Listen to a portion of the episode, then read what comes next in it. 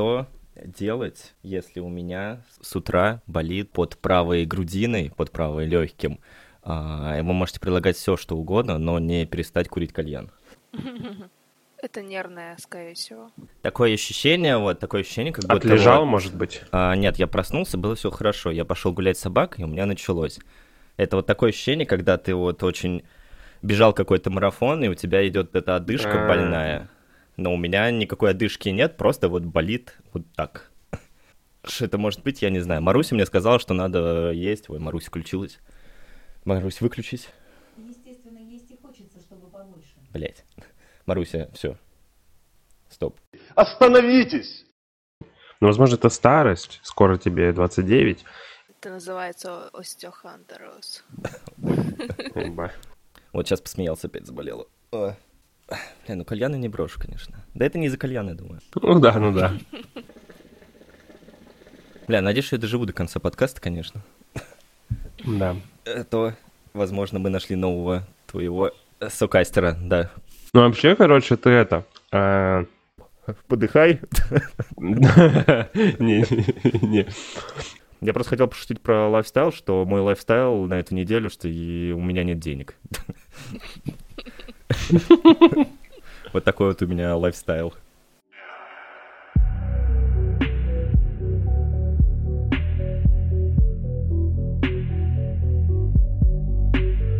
Что ж, с вами очередной выпуск подкаста «Я не критик, но и ты не долен».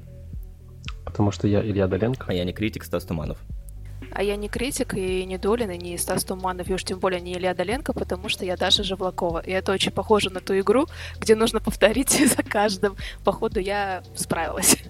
Да, сегодня у нас э, в гостях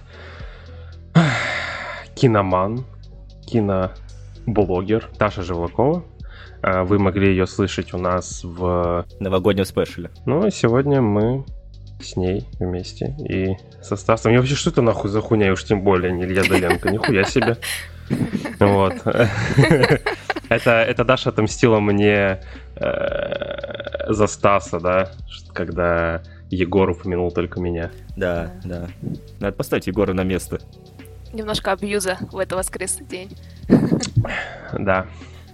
Ну что, сегодня наш выпуск состоит не только из развлекательного контента.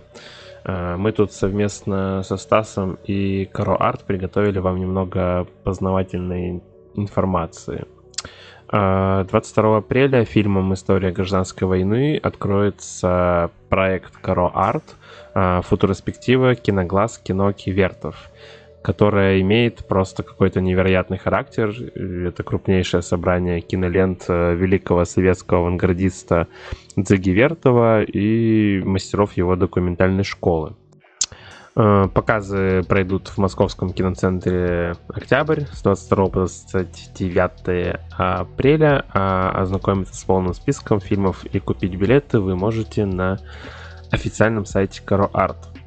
И если вы думали, что это просто простая реклама, то вот и нет. Мы со Стасом взяли небольшое интервью у директора проекта Каро Арт Максима Горбова. Ну что, начнешь, Стас? Угу. Все это действие называется футуроспектива, как некое такое противоставление ретроспективе, когда в рамках какой-то заглавленной темы показывают фильм э, прошедшей эпохи или старый фильм какого-то выбранного режиссера. Что подразумевается под словом футуроспектива? А в данном случае мы же все равно как бы возвращаемся во времени, чтобы оценить киноленты Диги Вертова. Футуроспектива — это нечто устремленное в будущее, а не ретро, не устаревшее, не ретроградное. Именно такое понятие мы и вкладывали, когда называли проект, а, посвященный творчеству Зиги Вертова. Ну и в целом программа у нас называется не просто футуроспектива, а киноглаз, киноки, Вертов. Э, киноглаз как общая идея, вокруг которой все объединено. Хотя никто точно не может сказать, что же такое киноглаз. Это некая кинокамера, которая препарирует мир, или это группа людей, объединившихся вокруг самого Вертова. Он назвал а, свою группу киноками. Само слово может обозначить вирус, который должен был поразить всю остальную кинематографию в то время, во время советского периода. Что касается параллелей рифм, для нас это очень важно, ведь в параллелях и рифмах всегда есть нечто каламбурное, и важнее показать само развитие идеи киноглаза, то, как вокруг нее собирались люди – Например, в нашей программе есть э, фильм «Москва» Михаила Кауфмана или Копалина, который считают одним из последовательных учеников Вертова. Фильм «Весной» брата Михаила Кауфмана. То есть мы в самой программе старались собрать не только фильмы Дзиги Вертова, но и его окружение. Футуроспектива объединила разные периоды творчества Вертова и его единомышленников а, там ранний этап, это история гражданской войны, годовщина революции, время активного э, творчества, чек с киноаппаратом, весной, шестая часть мира, и фильмы уже после раскола, когда не было киноков, это колыбельная, три героини. И начинается футуроспектива а, с фильма «История гражданской войны», ленты, которая была восстановлена в прошлом году, так же как и годовщина революция, а, три года тому назад, эти фильмы собрал по крупицам, по частицам а, историк кино, киновед, а, исследователь Николай Зволов, который провел действительно большую кропотливую работу. То есть даже спустя сто лет мы узнаем и открываем для себя новые фильмы Зиги Вертова, которые совершенно не похожи на его программное творчество, которому все так привыкли, это чек с киноаппаратом, киноглаз, но не утративший актуальности совершенно ни на йоту. И как раз футуроспектива, она не только объединяет творческое наследие Вертова и его группы, но и задает такой некий а, дискурс а, в его творчестве. Так как мы позиционируем себя этакими дилетантами, мы больше любим смотреть новинки американского игрового кино, мало-помалу ковыряться в европейской фестивальщине, что нам, как неопытным зрителям, которые слышали имя Зиги Вертова и знают, что он был величайшим документалистом, но которые, к большому сожалению, не смотрели ни одну из его работ, сможет дать это футуроспектива. Найдем ли мы в фильмах Вертова какой-то новый киноязык, например? Да, вы правы, наверное, современному человеку довольно-таки сложно окунуться а, в жизнь простого обычного человека времен Советского Союза 20-30-х годов, но именно и в первую очередь про это фильмы Вертова, который искал новую правду в жизни, киноправду, как он потом назвал, в журнальных очерках, которые у него а, были и выходили с регулярностью несколько лет.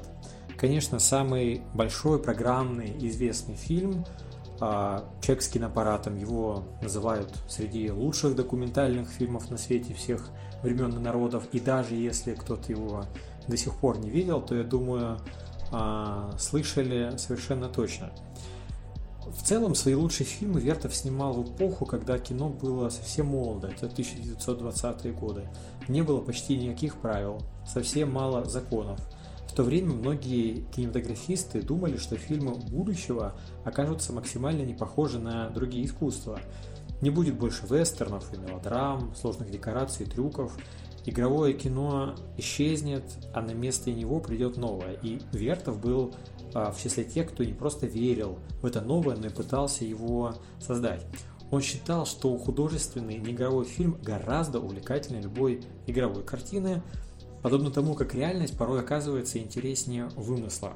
И в будущем игровом кино э, не будет, останутся только реальность, камера, оператор и монтажер. Прошло вот уже больше ста лет, и мы понимаем, что Вертов оказался неправ, по крайней мере, не во всем. Тем не менее, его картины продолжают и сейчас привлекать э, внимание историков кино и зрителей – наверное, потому что Вертов никогда не был совершенно одинаковым в своем искусстве. Можно посмотреть его а, первые работы. Это «История гражданской войны», которая у нас будет впервые показана на футуроспективе «Годовщина революция». Это монтажные фильмы, где мастер еще только набивал руку, пытался уловить и выстроить кадр – а, и понять вообще движение жизни, его более зрелые работы а, «Киноглаз», «Шестая часть мира», «Человек с киноаппаратом» — это его сильные, большие программные заявления. Это его работы, которые уже перешли в эпоху звукового кино, симфония Донбасса, колыбельная. И в каждом из этих этапов жизни и творчества Вертова он, он, совершенно, он совершенно разный. Его лучшие картины, они веселые, живые, динамичные, очень необычные и очень современные именно сейчас. А одновременно Вертов, конечно же, был сыном своего времени. Его картины полны отсылок к советской идеологии, а некоторые могут показаться настоящими гимнами а, тоталитарной власти. Однако на протяжении всей своей жизни Вертов, как и любой другой человек, неоднократно менял свои взгляды от, тоталитарного налета. Некоторых его картин легко а, противопоставить веселый демократизм других, да и сам он а, к финалу своей жизни, как и многие представители авангардного искусства 20-х годов, а, оказался в числе аутсайдеров – как бы то ни было, именно «Человек с киноаппаратом», его главный фильм, существует э, сейчас и смотрится вне всякой политики, вне всякой идеологии. И снимая его, Вертов ставил перед собой прежде всего кинематографические задачи. Но, как нам кажется, не только человек с киноаппаратом – это его главное программное заявление, поэтому футуроспектива она гораздо больше и шире, чем один фильм. Давид Абелевич Кауфман, который сейчас нам более известен как э, Дзинга Вертов, э, родился в еврейской семье, и мне как человеку, имеющему э, еврейские корни и вообще, в принципе, любителю искусства, стало особенно интересно узнать вообще поподробнее о нем, а, так как его имя я вообще раньше слышал только вскользь. И, в принципе, я также являюсь э, большим любителем авангарда и кубизма, и знаю, что Казимир Малевич и Лазарь Лисицкий замечали в его работах огромное количество кадров именно э, кубофутуристического порядка. И вообще, в принципе, можно ли назвать э, Дзигу Вертова своего рода одним из начальников авангардного кинематографа? Вертов всегда жил немного отдаленно от э, творческой элиты, интеллигенции. Это объясняется прежде всего его непримиримой борьбой с игровой кинематографией. Послушайте, как Вертов, э, как Вертов отождествлял э, свое творчество и творчество киноков. Мы снимаем только факты и вводим их через экран в сознание трудящихся – мы считаем, что разъяснить мир, как он есть, в этом есть наша главная задача. Все должно быть строго запротоколировано и задокументировано. И если сравнивать э, Вертова с какими-то другими направлениями, течениями, которые были в то время, 20-30-е годы, например, в конструктивистском журнале «Кинофот», которым руководил Алексей Ган, публиковались манифесты Вертова. И Лев, левовцы его, в общем-то, поддерживали. При этом Вертов противопоставлял себя не только игровикам, но и левому фронту, который был для него слишком реакционен. А Вертов был совершенно революционнее всех остальных. Если левовцы были прагматиками революционного авангардного искусства, то Вертов, скорее всего, был его фанатиков фанатиком и не мог ужиться с догматиками совершенно никак. У него был свой совет трех, своеобразный высший орган киноков. От имени Совета трех он выпускал все свои манифесты. Лефовцы пытались привлечь Вертова к себе, но это было не так просто. Привлечь его к политическому движению, эту маленькую, едва уловимую сектантскую ячейку. Его отличие от остальных заключалось в том, что он совершенно не умел приспосабливаться к действительности.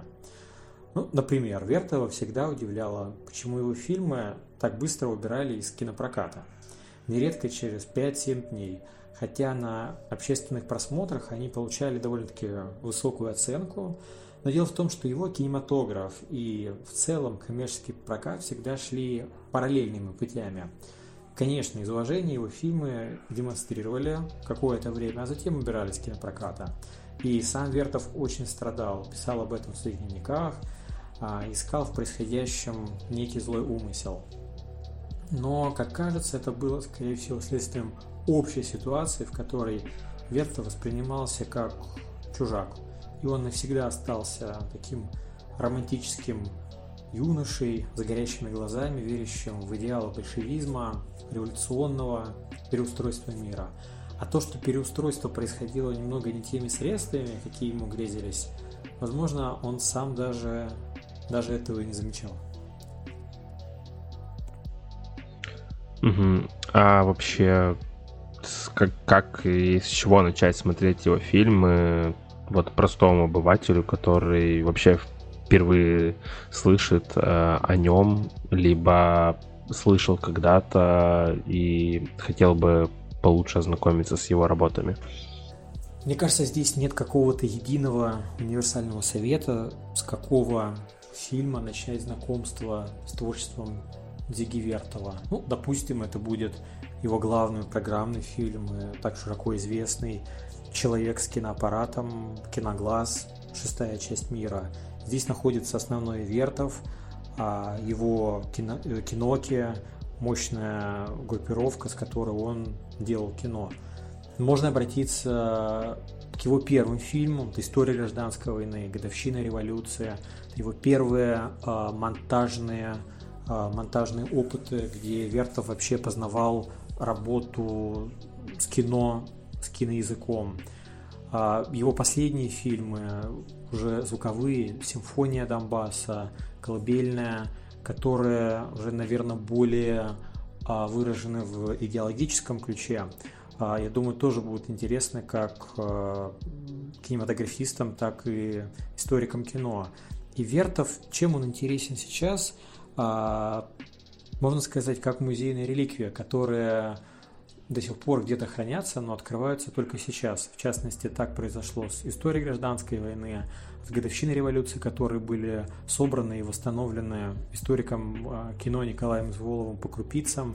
Это фильм о трех Э, летчицах, три героини, которые Вертов снял, смонтировал. Ему не дали фильм закончить до конца, и он а, до сих пор лежал на полках, и в рамках фотореспективы его можно посмотреть а, целиком и полностью. То есть Вертов и по сей день остается для нас совершенно а, неразгаданной а, книгой, если, конечно, можно так сказать, и выразиться к творчеству Зиги Вертова.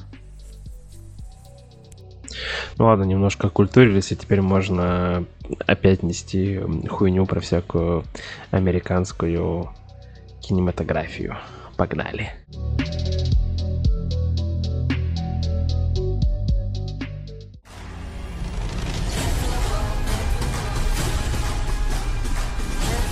You got five seconds to tell me what happened.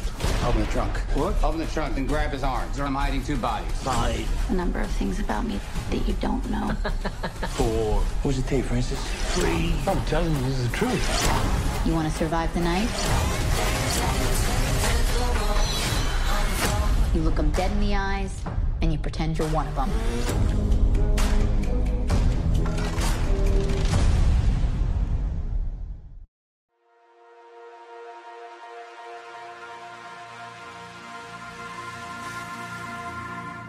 Есть такое выражение «неладно скроен, да крепко сшит».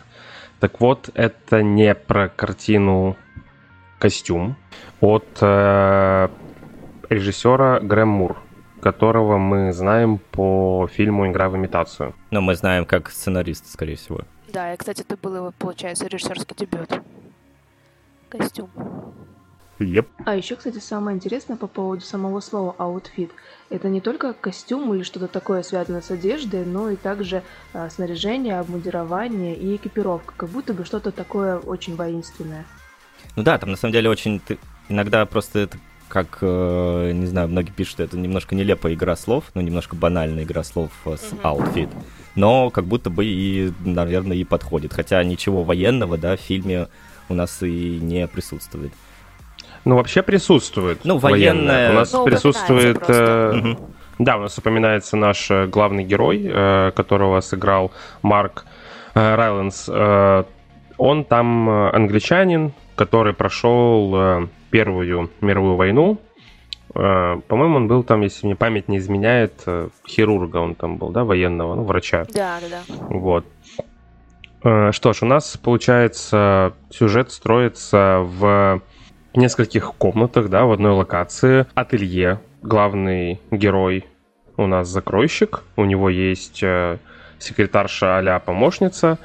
Вот. И в какой-то из э, ненастных дней приходит э, банда гангстеров. Ну и, собственно, у нас уже начинается такой некий детектив. Самое главное отметить, что именно что он закройщик, а не портной. Чтобы Да, вы да. не ошиблись. Это очень важно. Это почти как капитан Джек Воробей. Да, да. Ну, вообще, э, этот э, вообще фильм, да, и сюжет поначалу мне напомнил э, фильм «Сапожник» с Адамом Сэндлером. Только здесь он, конечно, такой не фэнтезийный, как там. И, в принципе, этот сценарий фильма, да, костюма, он отлично подходит для театра. Ну, то есть такой для театральной постановки, потому что у нас здесь все происходит плюс-минус в одной локации. Персонажи, то есть, заходят в дверь. То есть нам, нам не показывают... Это одно помещение, э, выход наружу нам не показан. То есть Да. все в рамках э, вот э, нескольких комнат происходит. И поэтому мне кажется, что именно вот такая театральная постановка, да и сам сюжет, да, он э, просто имеет место быть. Я только сейчас поняла, что действительно мы ни разу не видели, чтобы кто-то выходил из этого ателье на улицу. Улица в фильме показывается, не показывается никоим образом. Только, только в конце, да, когда А, поджигается, да, да, собственно, ателье. Да, но это уже некие спойлеры, наверное, не будем о них Ну говорить. почему? Не, не то чтобы спойлер, потому что все-таки ему там снится сон в, в середине фильма, где как раз-таки вот этот поджог э, ателье происходил. А, но смотрите, несмотря на то, что у нас несколько комнат, да, а, при этом прикольный вот этот вот операторский ход, что ракурс, он все равно меняется каждую вот минуту. То есть при каждой походке, каждое движение какого-либо из актеров, оно снимается с 5-6 точек. Ну, то есть камера двигается, и получается это э, живо, и на экране вообще отсутствует такое вот ощущение, что это замкнутое пространство. Вот, видимо, несмотря на то, что это вот две-три комнаты, да, то есть при помощи оператора у тебя не представляется, что это все в одном месте снято. Но это эффект присутствия в любом случае, да. А, По поводу камерности фильма я бы хотела дополнить Илью насчет съемки с нескольких камер. А, Что это, конечно, во-первых, создает эффект присутствия, как отметил Стас, ну и не делать пространство замкнутым или зажатым. У фильма нет цели заключить героев в какие-то рамки, а съемка с нескольких ракурсов расширяет помещение и в какой-то момент вмещает в себе достаточно большое количество персонажей. Да, и мне кажется, что э, почему так происходит, потому что все события в фильме, даже самые вот дичайшие какие-то, да, там напряженные, они не оформлены вот этой вот э, театральной музыкальной составляющей, не наполнены драматизмом, и они происходят как будто бы здесь сейчас, то есть в тишине или просто рядом с нами. Ну и ты, собственно, участник этого всего действия, и от этого события переживаются как будто бы с нами. И вот реализм во всей вот этой вот э, живости и неотвратимости. И это мне очень э, сильно нравится в последний момент, потому что очень много кинематографистов э, начинают использовать эту фишку с э, отсутствием музыкального сопровождения. Да, кстати, как будто бы там музыки э, прям вообще и не было. Ну, типа я не акцентировал внимание на музыку совершенно, на какую-то фоновую. Хотя Как будто ее там и не было. вообще. Хотя композитор, собственно, Александр Деспла у нас достаточно известный композитор, который, ну, как минимум, к дарам смерти, по-моему, писал э, музыкальное сопровождение. И работал, по-моему, с Уэсом Андерсоном тоже. Да. Но мне кажется, наоборот, это даже круто, потому что, э, судя по тому, какие события происходят в этом фильме, э, мне кажется, если бы была бы еще музыка, которая, знаете, такая нагнетала бы, например, там, Мгм. она бы, мне кажется, только мешала. Ну, она клишированности Да, бы да, добавляла, да. потому что вот э, постановщики, они вообще не оставили намека на вот эту вот современность фильмов. То есть в нем нет спецэффектов, да, или других вот этих вот э, современных кинотехнологий, и тем самым они погружают нас в эти вот 60-е годы, когда особо такого ничего фантастичного, боевикового не было. Да, так и есть. И все в основном строится на игре актеров, э, на диалогах, ну и каких-то вот твистах, которые там были. И музыка Да. как будто бы вообще здесь и не нужна.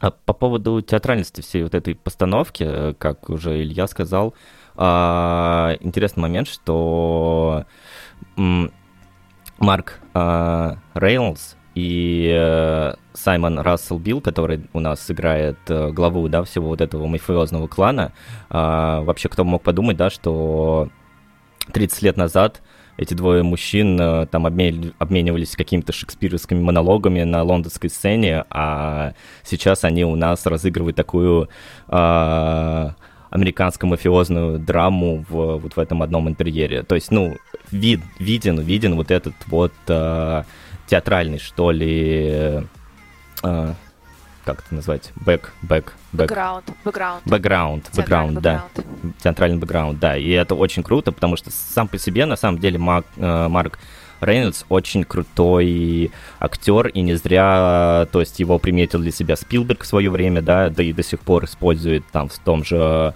э, шпион, шпион, шпионовский мост, по-моему, если я не ошибаюсь. Да, у Шпионский, него да. Оскар еще за эту роль, за второстепенную там. Тем более, да. Ну, ну да, нет, я просто к тому, что именно что Спилберг приметил для себя этого актера, ну и также еще и первому игроку приготовиться, ну, наверное, там об актерских Мгм. его работах мы говорить не будем. А и забудем, наверное, да, еще и о большом добром великане, где, мгм. где Марк э, Рейнольдс п- пердит э, и рыгает э, в камеру, да. Отвратительное кино, извините. Просто Очень надо было мило. высказаться. Ну, Вообще, если мы затрагиваем тему театральности, да, то костюмеры и декораторы это, в принципе, очень хорошо потрудились, потому что а, мы смогли, да, ну не знаю, как вы, я точно смог перенестись вот в эту эпоху первой половины 20-го столетия. То есть благодаря им. То есть и мебель, и элементы декора, они все были выдержаны в духе того времени. Ну, это как будто бы больше вторая половина уже, там 56-й год, по-моему, говорится, что это Лондон 56-го года все-таки. Ой, Лондон, извините, Чикаго. Ну да, но, по-моему, все равно, если мы говорим об этом времени, то они все Ну, понятно, Плюс-минус все вот эти того же, гангстерские костюмы, все эти Костюмы, красивые. да. Да, да. Да, но тут вообще, в принципе, даже в целом-то каждый момент продуман до вообще каких-то тонких мелочей, даже когда вот он э, с- дрочит, хотел сказать, строчит вот этот вот костюм с иголочкой, да, то есть каждый взгляд, каждое движение вот этого актера. То есть, мне кажется, даже вот над расстановкой мебели даже все равно лично режиссер руководил. Это как будто бы очень хорошая смесь э, призрачной нити Пола Томаса Андерсона и Кингсмана. Как будто бы. Да, ну про Кингсмана Да, очень вот, хочется сравнить, хорошо. потому что это более внятная, да, вне- более какая-то джентльменская версия Кингсмана, да, хотя Да. в Кингсмане у нас говорят про весь вот этот джентльменский, э, вот эту джентльменскую Путь, клан. т- тусовку, да, ну типа джентльмен, джентль- вот здесь э, вот этот джентльменский, джентльменский флер, он чувствуется прям вот по-настоящему, да. Илья, слушай, а помнишь, ты вчера с- э, увидел значок вот этот вот э, кругленький? Это я хотел сказать, что это очень сильно мне перекликнулось с э, Зодиаком Финчера. А, вот, точно. Потому что вот этот кругляшок с э, Типа как такие были. Да, это же логотип фильма «Зодиак». Ну, не логотип, это фирменный знак, э, по-моему. Ну, фирменный знак, да, «Зодиак». Да. Он оставлял после убийства. И здесь тоже на письмах вот этот значок, я такой, ну нифига себе, прикольно. Ну, на самом деле, фильм вообще очень э, сильно э, набит, знаете, какими-то такими э, не, с, не с первого раза очевидными знаками, потому что, да, если мы уже знаем весь э, сюжет этого фильма, э, посмотрели его до конца, то даже вот этот сам костюм, да, который главный герой э, на протяжении всего фильма шьет, ну, изначально казалось, да, что он работает над какими-то другими работами, для кого-то другого, для какими-то другими костюмами. А по факту, Мгм. да, этот костюм, э, он э, шьет для самого себя, да, на протяжении всего фильма, над костюмом, которым он работает. А, Что понятно, что вся вот эта заварушка, которая устроилась, да, была спланирована, да, как будто бы изначально. И вот этот костюм э, символизирует собой, да, очередную новую жизнь э, главного героя Леонардо, потому что когда он сжигает свое ателье, э, этот костюм сохраняется, и этот костюм, да, означает все-таки какой-то новую, новый этап в его жизни, потому что, скорее всего, он опять переедет в какое-то другое место, откроет какое-то новое ателье, скорее всего, и... Опять сделает то же самое? Да, возможно, да. Мы не знаем, что будет дальше. Возможно, будет костюм, будет э, какой-то сиквел костюма. И вот э, интересная деталь, что этот э, костюм э, с собой еще символизирует не только новую жизнь, а еще и символизирует как будто бы самого героя Леонардо, потому что, да, когда мы видим, что э, когда случайная кровь попадает, да, на, на костюм, ну, то есть мы видим одну из сцен, когда этот костюм уже готовый висит у него где-то в комнате, в, од... в одной из комнат ателье, а, на него попадает кровь, а, мы видим эмоции, да, персонажа Леонардо, что, да черт возьми, сейчас опять его нужно будет переделывать или как-то стирать эту кровь, да, ну, то есть он хочет вступить в новую жизнь, да, вот именно с каким-то новым, обновленным, свежим, чистым, только что сделанным костюмом. И вот таких вот, на самом деле, с, э, символов э, очень много распихано по а, всему фильму, а, что дает больше такое как будто бы насыщение того, что это, да, действительно больше подходит какой-то театральной постановке, но также в формате и а, кинопроизведения, фильма это тоже выглядит очень круто. Это получается, что мы опять можем от, отослаться к зодиаку Финчера. То есть то, что когда он на письмах делал вот эти вот э, пометки, mm-hmm. э, означающие, то есть очередные какие-то убийства или что-то такое. Э, не зря же он там в самом начале в разговоре с этим, забыл, как актера зовут, чуваком из «Затерянный город». О, не «Затерянный город», а «Бегущий в лабиринте». Дилан О'Брайен. Ричи. Да. Спасибо, Ричи, точно. Э, Гай Ричи. Вот. Э, и да, тем самым он просто попадает в какой-то, не знаю, костюм, да, в свой, ну, то есть в, создавая ну, новую жизнь, так сказать, для себя. Ну, то есть как новую эпоху, что ли, да, для себя. То есть э, не зря же там в самом конце, по-моему, или даже не в самом конце, а просто несколько раз главный герой э, Леонардо, да, он, говоря о своей профессии, повторяет фразу «This is not an art, This is craft. Uh-huh. Вот, она как бы переводится, это не искусство, это ремесло. И как нельзя, кстати, иронии, это выражение идеально подходит для описания вообще всей картины. А у меня еще появилась такая мысль, что мы, в принципе, до сих пор не знаем, а, кто такой Леонард. Кроме того, что он закройщик и был хирургом на войне. В конце мы видим его татуировки. Да, ну, которые который... он прятал за своим костюмом, прятал, да, да, на протяжении. Да, да, да. Угу.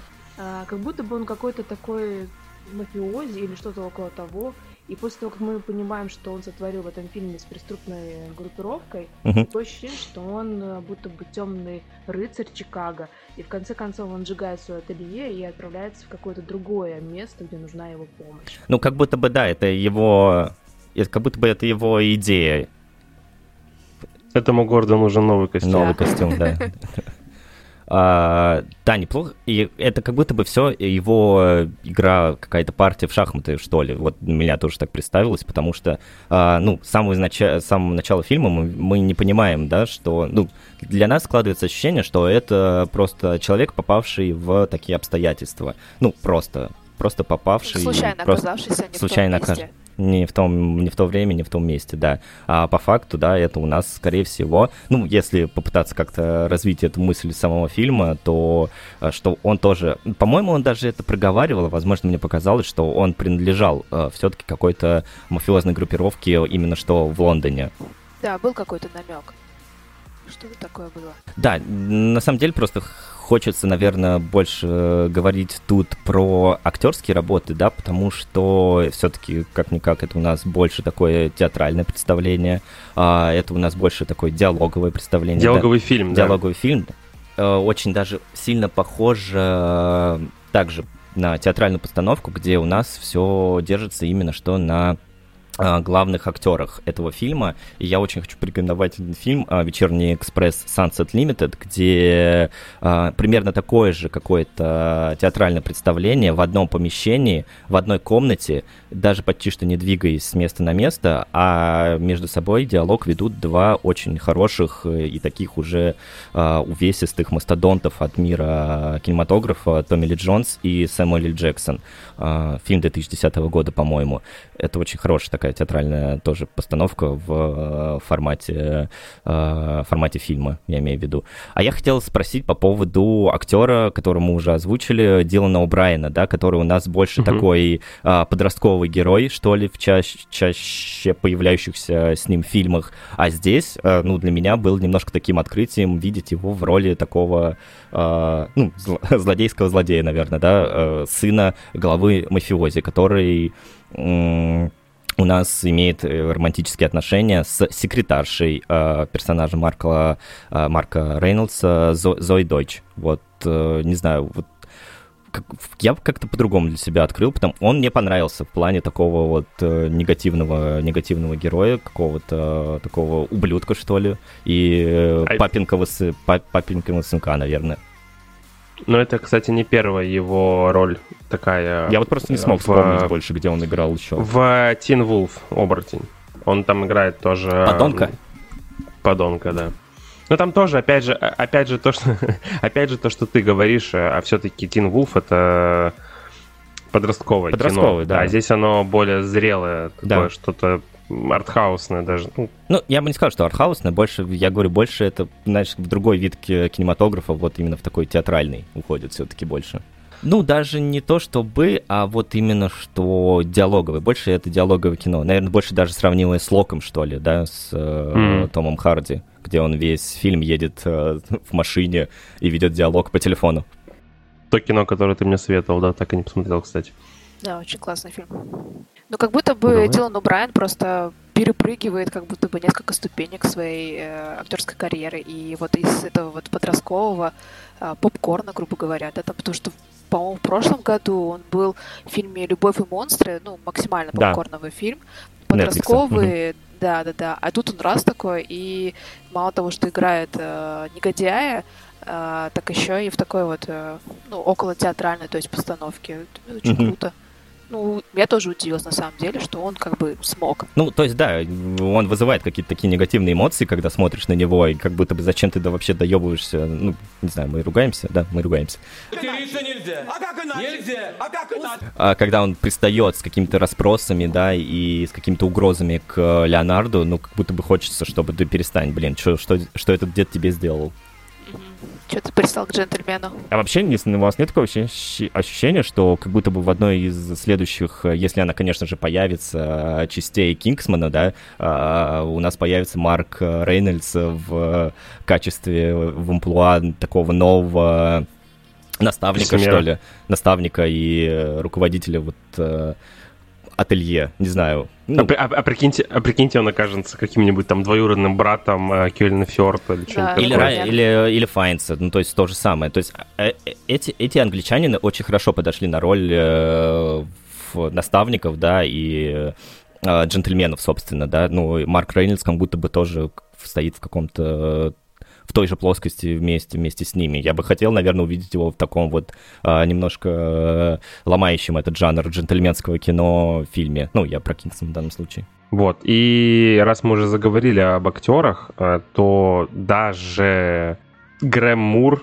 не смог в своей дебютной картине обойтись э, без толерантности, да, то есть картине все равно сделан кивок в эту сторону и гендерного равенства, и кивок, потому да. что у нас в конце появляется главарь второй преступной группировки, которая является темнокожей гангстерш. Блин, я вот очень хотел напомнить название второй группировки. Прикольно, прикольное такое название, очень звучное, что ли, я только забыл. Они какие-то то ли похоже очень на слово flowers, типа flowers, land flowers, как-то так, что-то такое. А, там французское название. Французское название. А, ла, ла, что-то... Ла Фонтейны, Ла Фонтейны. Ла Фонтейн, да, да. вот. Ла Фонтейны. Вот. Как будто бы похоже на какую-то еще очень, очень, зна- очень знакомое, да. Да, слово знакомое. Ну и как будто бы, да, это на какой-то, на какой-то исторической все-таки э, э, справки все-таки имеет, это имеет какую-то основу, потому что, да, у нас тут и затрагивается и группировка Аль Капоне, собственно, который Мгм. у нас э, обитал в Чикаго, собственно, да. И э, они постоянно делают отсылки на Аль Капоне, что вот если что, то группировка Аль Капоне разберется с вами. Ну да, по поводу толерантности ты прав, просто, ну, да, если мы все-таки для себя отметили, что это какая-то французская, да, группировка, скорее всего, но во Франции, как мы знаем, э, афроамериканское население, ну, достаточно... Тоже высокая, да, Да. доля. Я только хотела сказать, что мне, допустим, а, окей с тем, что там была а, женщина-гангстерша. Ну, то есть это не выглядит вот, эти, вот этой вот темой. Добавить туда женщину только ради того, чтобы была женщина. Вот, Не, И мне, мне да. кажется, мне кажется, чёрная, да. черная именно, да. Мне кажется, только вот Всё равно это. это Ну, очень, очень это не орга- бросается в глаза, это органично, органично смотрится, я смотрится, да. согласен. Да, не натянуто совершенно. Да. Ну и закончил бы я, наверное, такой лиричной фразой или предложением, не знаю как. Э, Джентльмены, которые носят костюмы, больше всех нуждаются в костюмах, чтобы казаться джентльменами. А истинные джентльмены на этом свое внимание не заостряют. Красиво. Хорошо сказал.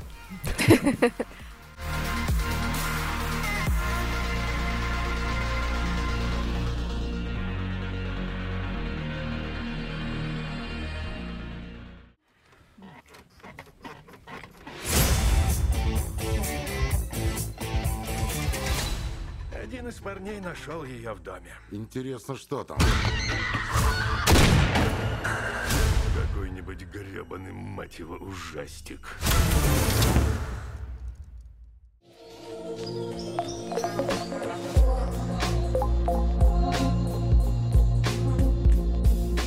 А так как свои костюмы э, герой э, Леонард, скорее всего, вышивал крестиком, то мы переходим к э, фильму X, а, который также у нас в названии в виде, в виде крестика.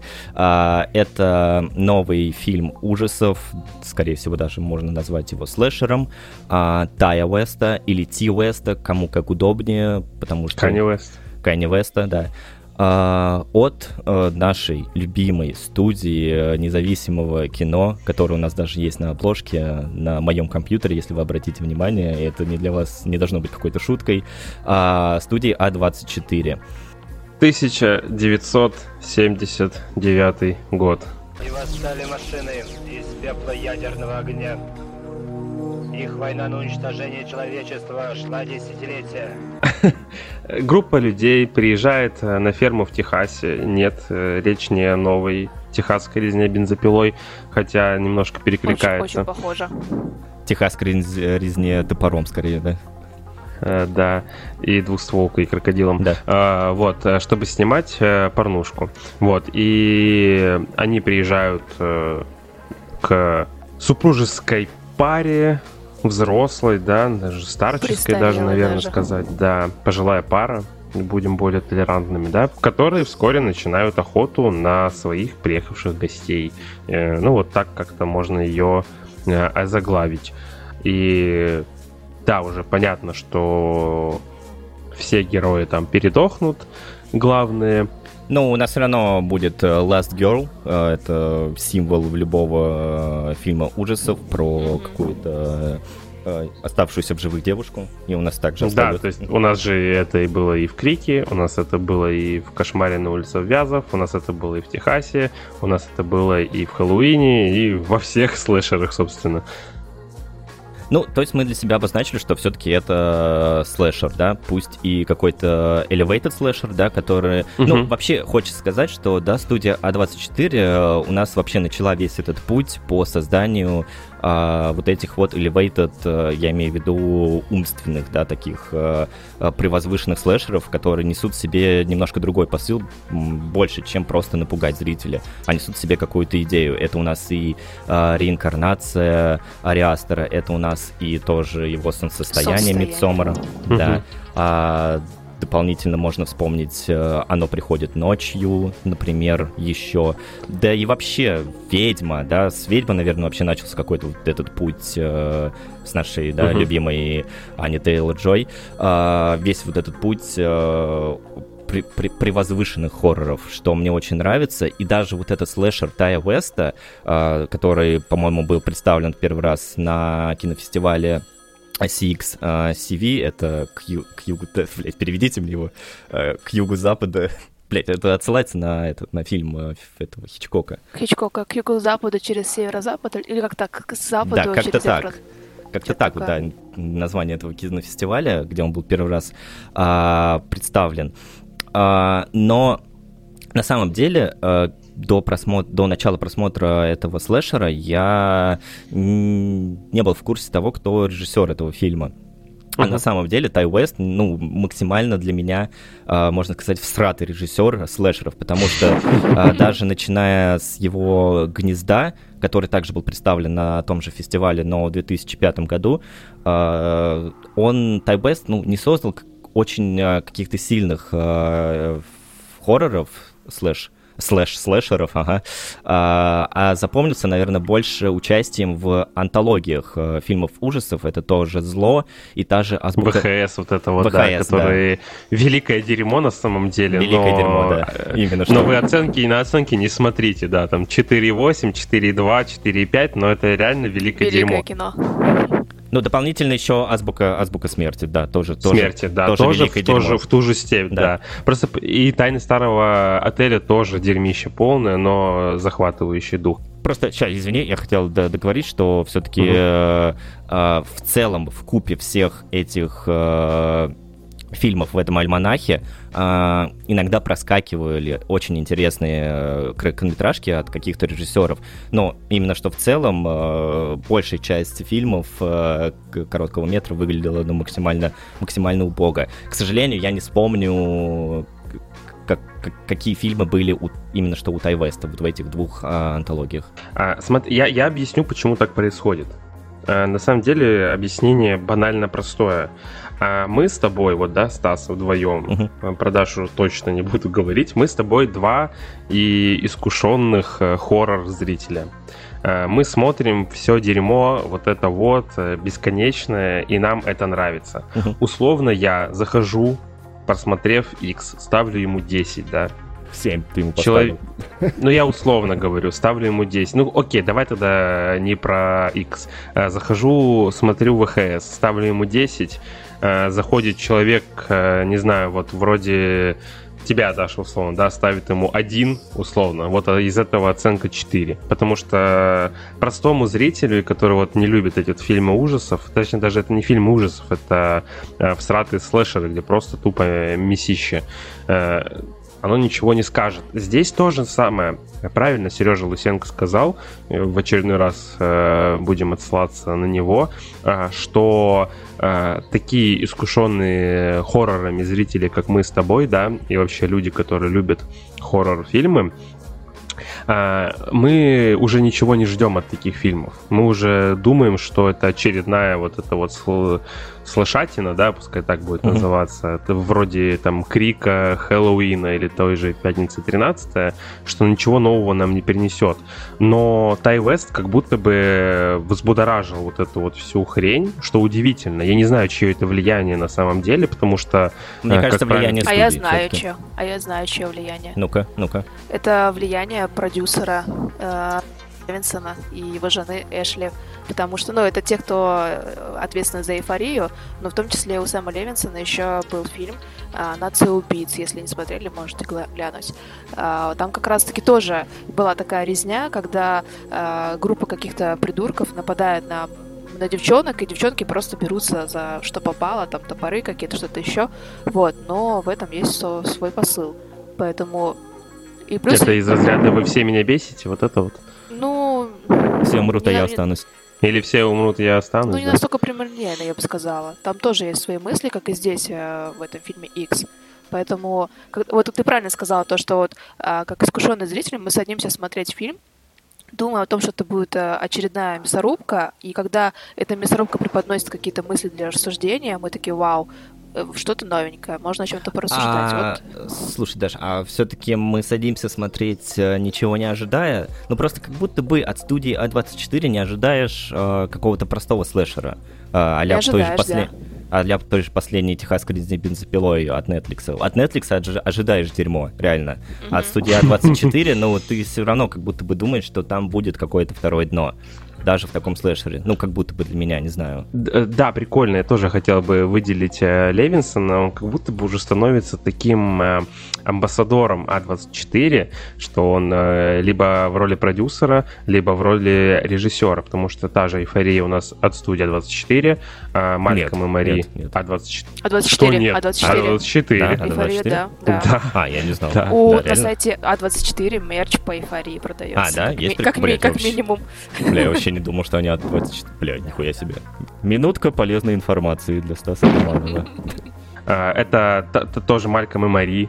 А, И Мгм. опять же мы всп- всп- вспоминаем а, а, главный герой у нас кто? Кит Кади.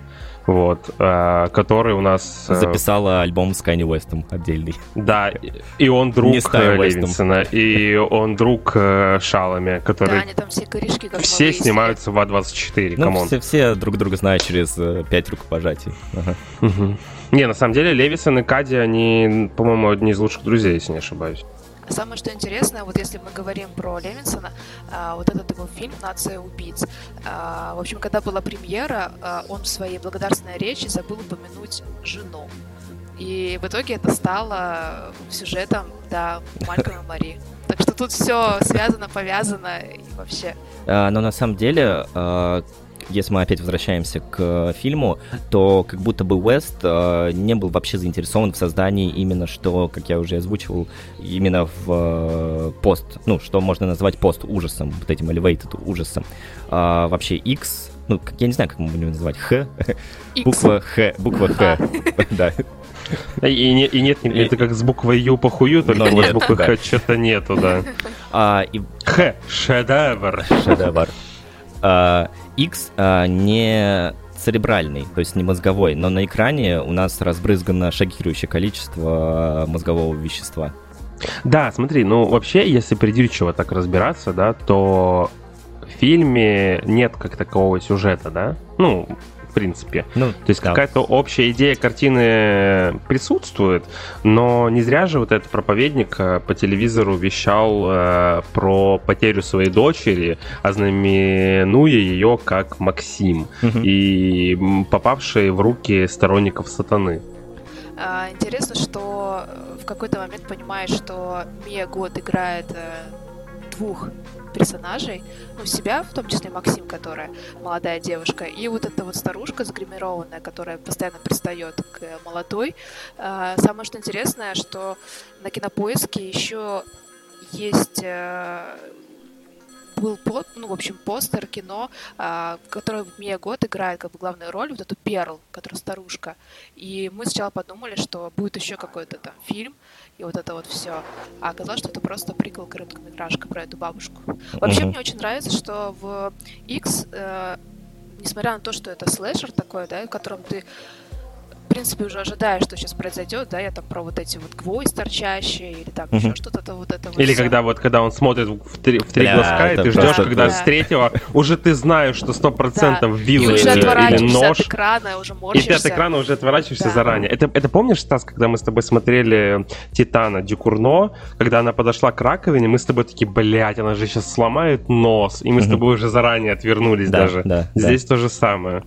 Да, но вот при этом все равно этот фильм, ну, ему есть чему удивить. И мне очень понравилось, как сделан монтаж параллельный. То есть, да, там вот а, Прекрасные. сцены Да. прям вообще очень классно. И на фоне этого монтажа очень часто всплывают всякие темы, которые противопоставляются друг другу. Та же самая там религия и атеизм, да, ну вот Мгм. этот проповедник и вот эти вот, э, э, кто снимает э, порно. Вот, молодость и старость это вообще самая главная тема вот этого всего. Вот, невинность и порочность, там, пуританство, свобода. Этого много всего против, противопоставлений, поэтому очень сложно назвать это пустым слэшером. И Очень классно получилось в итоге. Да, ну, э, смотрите, по, по, по поводу еще идейности, да, хотел добавить, что, вероятно, вот в контексте этого всего мы можем понимать суть фильма как э, проблему отцов и детей, да, как э, отход от молодого поколения к старому, каких-то христианских ценностей и их моральное падение в том числе. А, тогда как все вот эти вот остальные страсти, кровь, ужасы идут на фон, о чем я и говорил, да, что как будто бы банальный слэшер. А, вот только в целом-то оказывается, что а, старшее поколение может быть э, не менее ужасным, чем молодое. Да, деменция это вообще порог всех э, стариков. Непонятно, что они будут творить.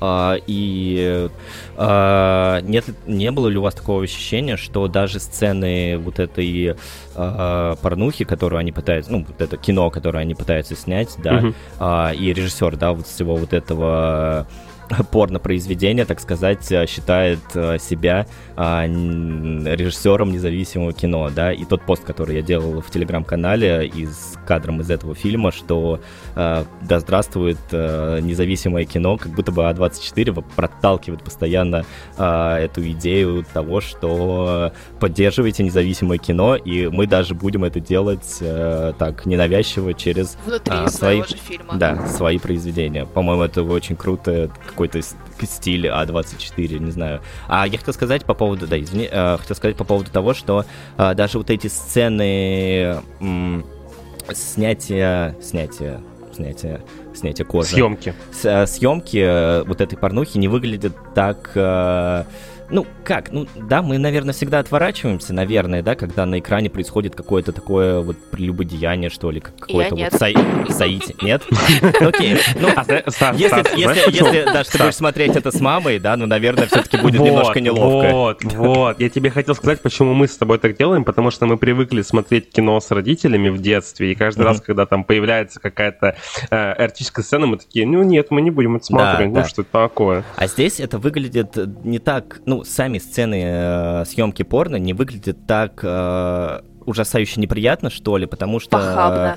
Похабно, да, потому что дальше, дальше, ну, они у нас весь фильм вообще ходят по всей вот этой местности голые, да, и когда... Ну, Кит Кади со своим хуяком, да, блядь, да, просто да, да, вот да, этим вертолетом, пропеллером просто. А, там, по-моему, был один очень крутой переход с лопастями вентилятора. И я вот сейчас помню про пропеллер, да-да-да, неплохо. А, потому что у нас достаточно, ну, жуткие сцены убийства, да, присутствуют в этом слэшере. Неприятные. Э, и вот эти сцены э, съемки порно, как будто бы... Э, да, они наивные и прекрасные, и в этом есть какая-то своя красота, потому что дальше мы увидим всю вот эту жесть с э, отрубленными частями тел, вытащенными из глазниц э, глазами, и угу. вот этим вот проткнутым э, ступней ножом и так далее. И расплющенными головами, куча, куча расплющенных голов. Э, ставь лайк, если отвернулся, когда уже представил, как он наступит на гвоздь. А, на самом деле очень забавный момент, да, когда у нас э, вот эта бабка выстреливает из дробовика, и когда ее нахер просто... Да, это вообще просто... Я просто орнул в голосе. Ну да, вот, да, мы вот орнули над этим, и даже какой-то момент комичности, что ли, присутствует э, в Иксе. А про комичность я хотел свести все к тому, что э, дед, да, вот этот главный дед, которого у нас играет, собственно, а, Стефан, а, актер Стефан Уре, а, вам не показалось, что он какой-то... Его так загримировали, что он похож на какого-то непонятного гоблина. А по факту, да, он у нас а, играет, ну, гоблина, орка, а по факту... Властелина колец. Из Властелина колец, где он играет, собственно, Конечно. такого же, такого орка же орка, угрожающего орка. Упыря. Да, да, да, да, да. Ну, как будто да, бы, да, да, да. Об, в этом тоже есть какой-то такой эффект э, комичности, что ли. Я его сразу узнал, он этого играет Фимбула. Да, он, блин, он, он такой же гоблин в этом фильме. Гоблин, конечно, да. да. Это классная отсылка, мне кажется, даже такая мета-ирония, что ли, над этим, э, что как будто бы ты просто берешь того же актера, который легко поддается э, гримировке, хотел сказать, ну, гриму. Трансформации, Трансформации, да. да. Вот, еще хотел бы тоже отметить, что э, как мы вот сейчас все обсуждаем по поводу того, что ага, я знал, что он наступит на гвоздь, ага, я знал, что и вилами в глаза. Да, предсказуемо, конечно. То есть мы сразу с самого начала фильма понимаем, кто выживет, а кто погибнет. Первым, последним, но я удивился, что первым не умер негр. Ха-ха, извините. Да, да, да. Вот, э, то есть э, эта ситуация вся забавляет. Но мы даже, даже вот угораем над тем, что как бабка просто выстрелив с э, двухстволки, то есть она настолько слабая, да, угу. что отлетает от отдачи, но при этом она очень, ну такая неточность, что при этом она на пирсе спокойно противостоит молодой девчонке и сталкивает ее угу. в море или бьет ей э, по лицу. Э, при этом ты всегда ожидаешь, что вот фильмы ужасов, они будут с таким, не знаю, со вкусом, да, с большим количеством крови э, и прочего-прочего вот такого вот э, хоррорного стереотипа, но с множеством вот таких пугающих моментов, и они присутствуют. Условно, самое стандартное, я опять отсылаюсь к крику, вот это вот правило хорроров – типа, или как э, помните в детстве всегда в кинотеатрах, ну были же люди, которые, а, он сзади, он сзади, он сзади. И вот эта вот сцена с э, прудом и аллигатором, когда угу. Мия Год поднимается, и ты, блядь, блядь, сейчас ее сожрет, блядь, крокодил, и она все равно выживает. Да, это вот такая вот... Э, не знаю, тоже, наверное, ироничная херня, чтобы человек просто на каких-то своих подсознательных стереотипах сыграл. И все вот это вот э, повествование, хоть и линейное, да, и банальное, оно все равно предпосылает нам какие-то, не знаю, предпосылает нам какую-то почву для рассуждений, почву для того, чтобы об этом говорить. То есть это не простой банальный тупой слэшер. Нет, да. нет. Вот вообще, опять же к этому простой. повторюсь. Тут э, понятное дело, что более бредовые ситуации или поведение стариков ты представить себе не можешь, да? Ну, если только везите э, М. Найта Шахималана. Ну, блядь, это... это э, хочется сказать дед, но уже, блядь, все, несите нового. Индусский, ну, индусский дед. Индусский, да. Но мы все равно как бы не перестаем его, мы, мы, мы любим восхваляться и любить его. Конечно, конечно продолжая эту самую тему противопоставлений. То есть э, мы ждем одно, да, там, этого слэшера, там, предугадываем вот эти гвозди, вилы и так далее, а с другой стороны мы чего-то не ожидаем, да, например, как вот там был эпизод, когда э, Кит Кади полез в пруд, и мы ждали, что сейчас его там схватит аллигатор, а на самом деле аллигатор схватил, схватил другого персонажа. Uh-huh. И то же самое, как с этой бабкой, как она э, херачит половину персонажа налево-направо, да, у нее есть какие-то на это силы, вот, но потом она просто от, э, от этого дробовика или что там было просто улетает. улетает. Просто, да. да, или как улетает. то же самое, вот как Стас говорил по поводу съемки порно, что это на самом деле не показано там как-то похабное, что-то еще. То есть даже в этом можно увидеть какую-то там невинность. Опять-таки вот эти все противопоставления, которые в этом фильме есть. Ну да, и вот по поводу даже тоже отметил вот этот да, просто прекрасный, я не знаю, по-моему, это вообще какая-то находка э, Ти Уэста или его оператора, или вот э, Рокета, э, вот с изменением сцен, да, когда у нас э, угу. идет вот это, ну я не знаю, я опять хочу монтаж, срав... по-моему, называется. Возможно, ну да, я вот хочу сравнить с каким-то вот таким, не знаю, лоп лопастью вентилятора, да, когда у нас одна сцена из э, сцены до э, смещается с начальной сцены следующего, следующей мизосцены, и вот это вот пересечение очень, какая-то очень крутая находка Ти Уэста. Не знаю, я нигде до этого как будто бы вообще не видел такого э, использования, что ли, э, монтажа. И вообще у нас... Так же, как мы нигде не видели, наверное, порно-сцену со стариками. Да. Да, секс со стариками. Это какое-то прям новаторство, мне кажется. Новаторство, кажется. да, согласен. Да, новаторство. И это, кстати, не выглядит плохо. Это не выглядит... То есть это хотя... Вообще это, не выглядит плохо. Это, ну, чуть-чуть это... мерзко. Последний раз. Чуть-чуть мерзко, чуть-чуть мерзко все-таки. Ну, Я не особый любитель геронтофилии. Что, Мэрил Стрип для тебя не сочная Милфа получается? Нет, вообще никак. Да, еще, кстати, по поводу того, что вот э, персонаж э, Стивена Юра у нас э, постоянно жалуется на то, что не хочет заниматься сексом, а вдруг инфаркт и он умрет, а, хотя Мгм. сам э, полфильма ходит, э, не знаю, по этим джунглям э, э, Амазонки вместе с этими аллигаторами и, э, э, и ведет достаточно активный образ жизни, так сказать, да, а потрахаться, ну, вдруг инфаркт схватит, а инфаркт он у нас схва- схватывает от небольшого такого... Просто от скримера, от скримера, да. Не уберег себя. Э, Да, я когда мы это с, с Дашей это когда смотрели, я такой говорю, вот он говорит о том, что они там все такие невинные старички, ебать они носятся, что это бабка, Да, что это да, дед. да. Ну да, там не, не состыковки, конечно, есть, но на них не обращаешь внимания, ты смотришь это как вот с э, неким приколдесом. Они вписываются Ну, окей. просто в концепцию этого мира. Ну, то есть вписываются в вот концепцию именно, слэшера. да. То есть, когда ты убегаешь от убийцы, не может от него убежать, или наоборот, он тебя не может догнать, это, это ну, правило слэшера. Да, вот это вот э, правило, про которое ты говоришь, что ты видишь убийцу, но не можешь от него убежать и прочее. Я всегда себя оправдываю это тем, что, ну, всем нам э, снятся уже ужасы, Ага, да? да. Ну, типа кошмары. И каждый раз, когда какой-нибудь там, не знаю, что-то вот мерзкое происходит, или там тебя хотят убить, ты не можешь ударить, ты замахиваешься, и у тебя кулак вот на каком-то, на одном месте застрял. Или ты там бежишь, но супер медленно. Я не знаю, почему так во снах происходит. Я, И здесь извините, то же самое. я, я всегда в своих снах э, проваливаюсь под землю и просто лечу. я не могу ничего сделать. А, я- а я всегда не могу никого ударить или просто ни от кого убежать. Ну да, или та же самая фигня, что ты очень медленно бежишь. Типа ты пытаешься... Вот, да. да. А я все время вспоминаю э, сцену из «Мастера Маргариты». Там тоже был такой эпизод, когда я не помню, как его звали. а, он бежал за свитой Воланда, за вот коровьем и бегемотом, и не мог их догнать. Я все время об этом думаю.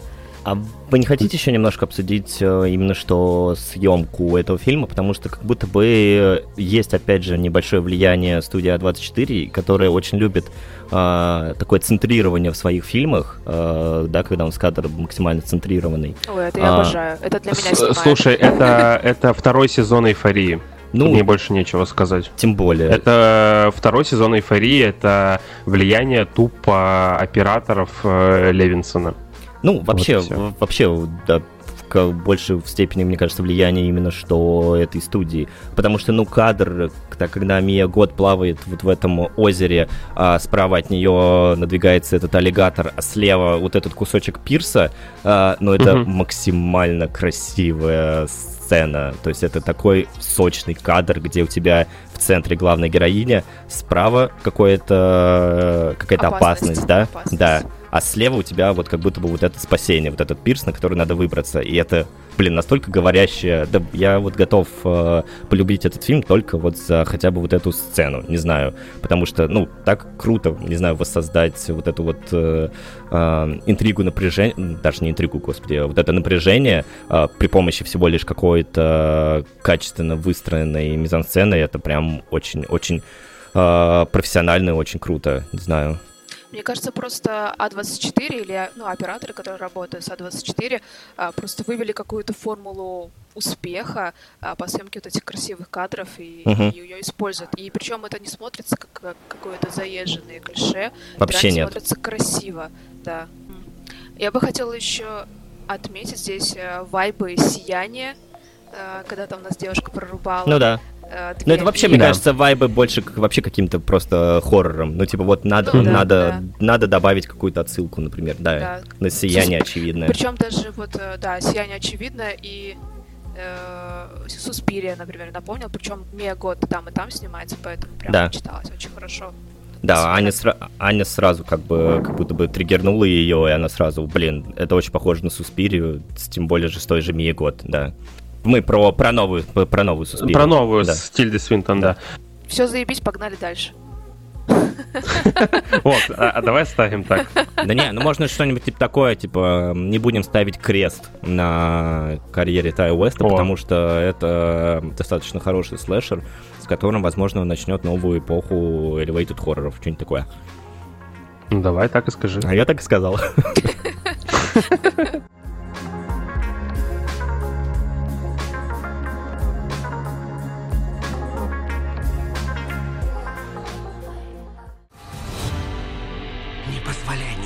сбить тебя с пути.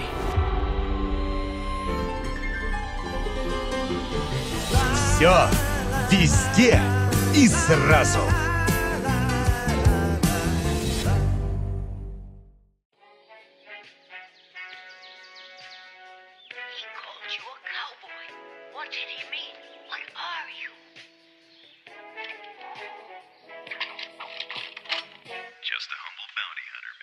Так как э, фильм X у нас был от студии А24, то следующий фильм мы решили обсудить все фильмы А24. Нет, шутка, мы решили обсудить еще один фильм от студии А24. Все везде и сразу.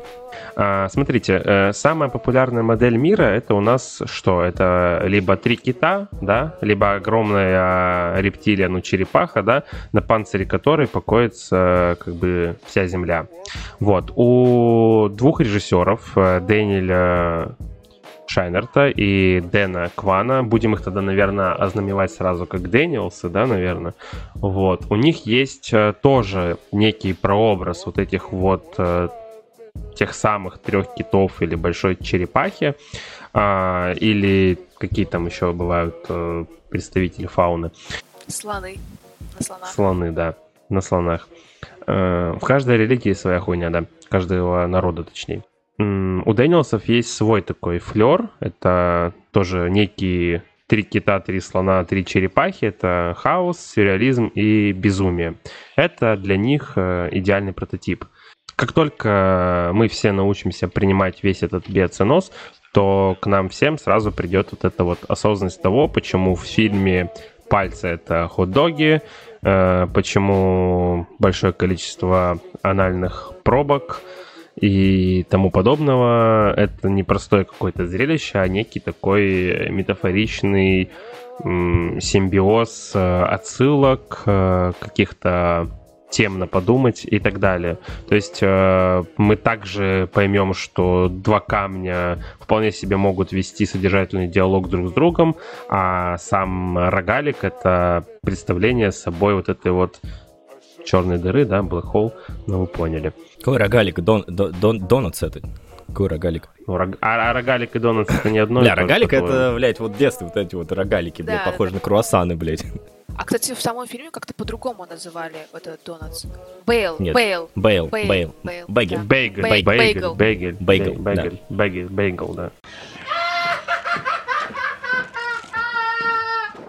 Ну, не знаю, сама картина Дэниелсов, она сделана с такой какой-то э, Брессоновской сдержанностью, не знаю, но все та же раскрепощенная, милая хуета, не такая, как была в Гарри Поттере, да? Ну, и вы поняли, про какой Гарри Поттер я говорю, не одну из частей Роулинг, а ту самую э, Эд, Человек швейцарский нож, где труп Гарри Поттера пердит. На самом деле, по поводу «Человека швейцарский нож», все правильно ты говоришь, потому что этот фильм э, в запросах э, ищется именно так. Э, фильм, где Гарри Поттер пердит. То есть это ключ, ключевые тейки для поиска этого фильма.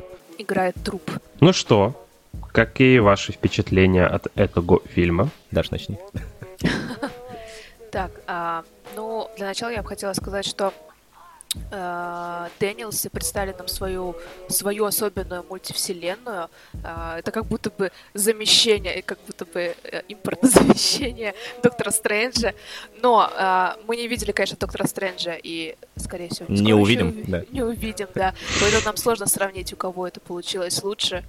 Но есть ощущение, что вот это все везде и сразу, как будто бы какой-то новый прыжок, новый, новый виток э, всех вот этих мультивселенных, и как будто бы что-то очень оригинальное. А, причем поначалу, первые, наверное, полчаса ты пытаешься въехать в фильм, вообще в законы этого фильма, как происходят эти прыжки, как происходят эти метания между вселенными. Потом становится все настолько очевидно, что ты думаешь, ну а как иначе? Вот. А третий как бы акт фильма вообще не о том, о чем было заявлено сначала. То есть э, какое-то дно, третье, второе, десятое, не знаю, очень много всего происходит в этом фильме. Ну, у меня просто, я реально говорю, помнишь, мы когда сидели, мы смотрели все вместе, да, этот фильм, а, я сидел э, между Дашей и Аней, и я сначала Даше говорю, блядь, у меня что, галлюцинации, потом говорю Ане, слушай, успокой меня, это просто галлюцинации, или я реально это вижу. И здесь это все вот такое, мне даже сейчас мурашки по коже прошли, потому что оно действительно на меня сыграло такой некий э, не некий, а некую отдушину, да, что наконец-то я могу посмотреть реально классное кино. И вот ты сравнила это с Доктором Стрэнджем и мультивселенными, там, Человеком-пауком и так далее, и что это какая-то новая мультивселенная и свое видение вот этой мультивселенной. Для меня э, этот фильм — это просто тупо высмей... высмеивание марвеловских вот этих вот э, стереотипных блокбастеров. Да, в том числе. От, отсюда и вот эти э, в мультивселенных, грубо говоря, супергерои, да, вот этот пальчик-качок, вот эти пальцы-сосиски. Mm-hmm. Кстати, как будто бы какой-то finger fetish у Дэниелса нарисовывается. Вот, есть немного, а, да. Да, есть это вот все. И вот эти вот штуки с анальными пробками, реальное просто высмеивание, да. Ну, это Дэниелс вообще, в принципе, любит использовать, да, какой-то э, по... Ой, господи, какой-то юмор ниже пояса, потому что у нас и в предыдущем, в предыдущих работе труп пердел и тем самым был неким средством передвижения. А здесь у нас вообще, ну, то есть они планку своего безумия повысили до какой-то максимальной отметки, потому что, ну, даже просто не перечислить все то безумие, всю ту мультивселенную безумие, да, которое И Дэниелс... то количество большое отсылок, да? А, и но странностей, при, да. Но, но, но при этом эти странности смотрятся как будто бы ок. Ну, естественно, да. Естественно, да. да то есть а, условно там в каких-то сериалах а, или там в каких-то комедиях вот эти все шутки ниже пояса ну, выглядят так себе, и ты над ними даже не смеешься. Здесь это смотрится очень э, органично и грамотно вписано вообще в канву вот всего этого сюжета. Мне очень еще понравилось то, что э, один из Дэниелса, тот, который Дэн Кван, а, имеет э, непосредственное отношение к одному из моих любимых сериалов «Легион». «Легион» как раз-таки про сына Ксавьера, профессора Ксавьера, это Марвел, это части... ну, части... ну, это даже не чистейший Марвел, это совсем не то, что сейчас снимает Дисней, это Легион на порядок выше того, что снимает Дисней. И вот. И то, что творилось в, Легионе, в Легионе, э, тоже очень Даша, много извини, всего... Даша, извини, перебью, которого сыграл э, потрясающий Дэн Стивенсон. Дэн Стивенс это, это, это надо. Влюбил, влюбил просто всех и вся еще раз в себя. Просто э, в Легионе вся концепция сериала построена на том, что мы э, не знаем, что происходит в реальности, а что происходит э, в голове того самого легиона, да, Дэна Стивенсона. Вот. И там тоже и присутствует и безумие, и абсурд, и, и какой-то хаос, но вот в фильме все даже даже сразу, даже ужасы, выходит... даже какие-то ужасы, даже наверное, ужасы, да, да, да. Mm-hmm. Там причем даже мюзикл есть, там есть очень крутая битва, э, рэп-битва между двумя персонажами. Э, и все это прям смотрится так, как будто это так и должно быть. Также и здесь, в этом фильме, все собрано. Вот реально, как, как название, все везде и сразу. Все собрано, и при этом смотрится э, как единый пазл. Ничто оттуда вообще не вылетает и не расклеивается, не раскрашивается. Все очень прекрасно. Мы попытаемся как-то описать э, синопсис этого фильма или мы забьем на это хер? Я, я думаю, что можно забить хер. Это все везде и сразу все. В этом фильме мы также видим и э, ту реальность, где э, очень сильно издевается над мультфильмом «Рататуй», только в данном случае у нас э, «Енотатуй», да, как у нас, по-моему, перевели его. Э, просто просто почему, почему это здесь, но хорошо, наверное, у Дэниелсов э, какая-то своя э, проблема, какая-то своя боль и с этим, с этим мультфильмом, наверное. Э, не будем зацикливаться на этом. Также у нас там есть и... Э, э, Uh, господи, какая у нас там еще есть вселенная? Вселенная вообще полностью посвященная как будто бы кинематографу Вонга Карвая, да, мы с вами это уже обсуждали, и вот эта сцена, э, вот эта вселенная, точнее, да, тут даже, наверное, будем говорить не про сцены, а про свою каждую вселенную, где главная героиня у нас видит себя как, ну, не видит себя, а она и есть там некая кинозвезда, э, и где она влюбляется в версию своего мужа, только более такую же успешную кинозвезду. И вот этот их диалог э, в подворотне — это просто максимальная отсылка к всему творчеству Вонга Карвая, как мне показалось, ну, как вы, видимо, со мной согласились. А, каждый фильм, да, то есть не зря же у нас, да, вышли вот недавно даже такие а, юмористические постеры, да, по фильму «Все везде и сразу», где uh-huh. каждая из этих вселенных, представленная в фильме, обыгрывается своим каким-то каким постером. Угу.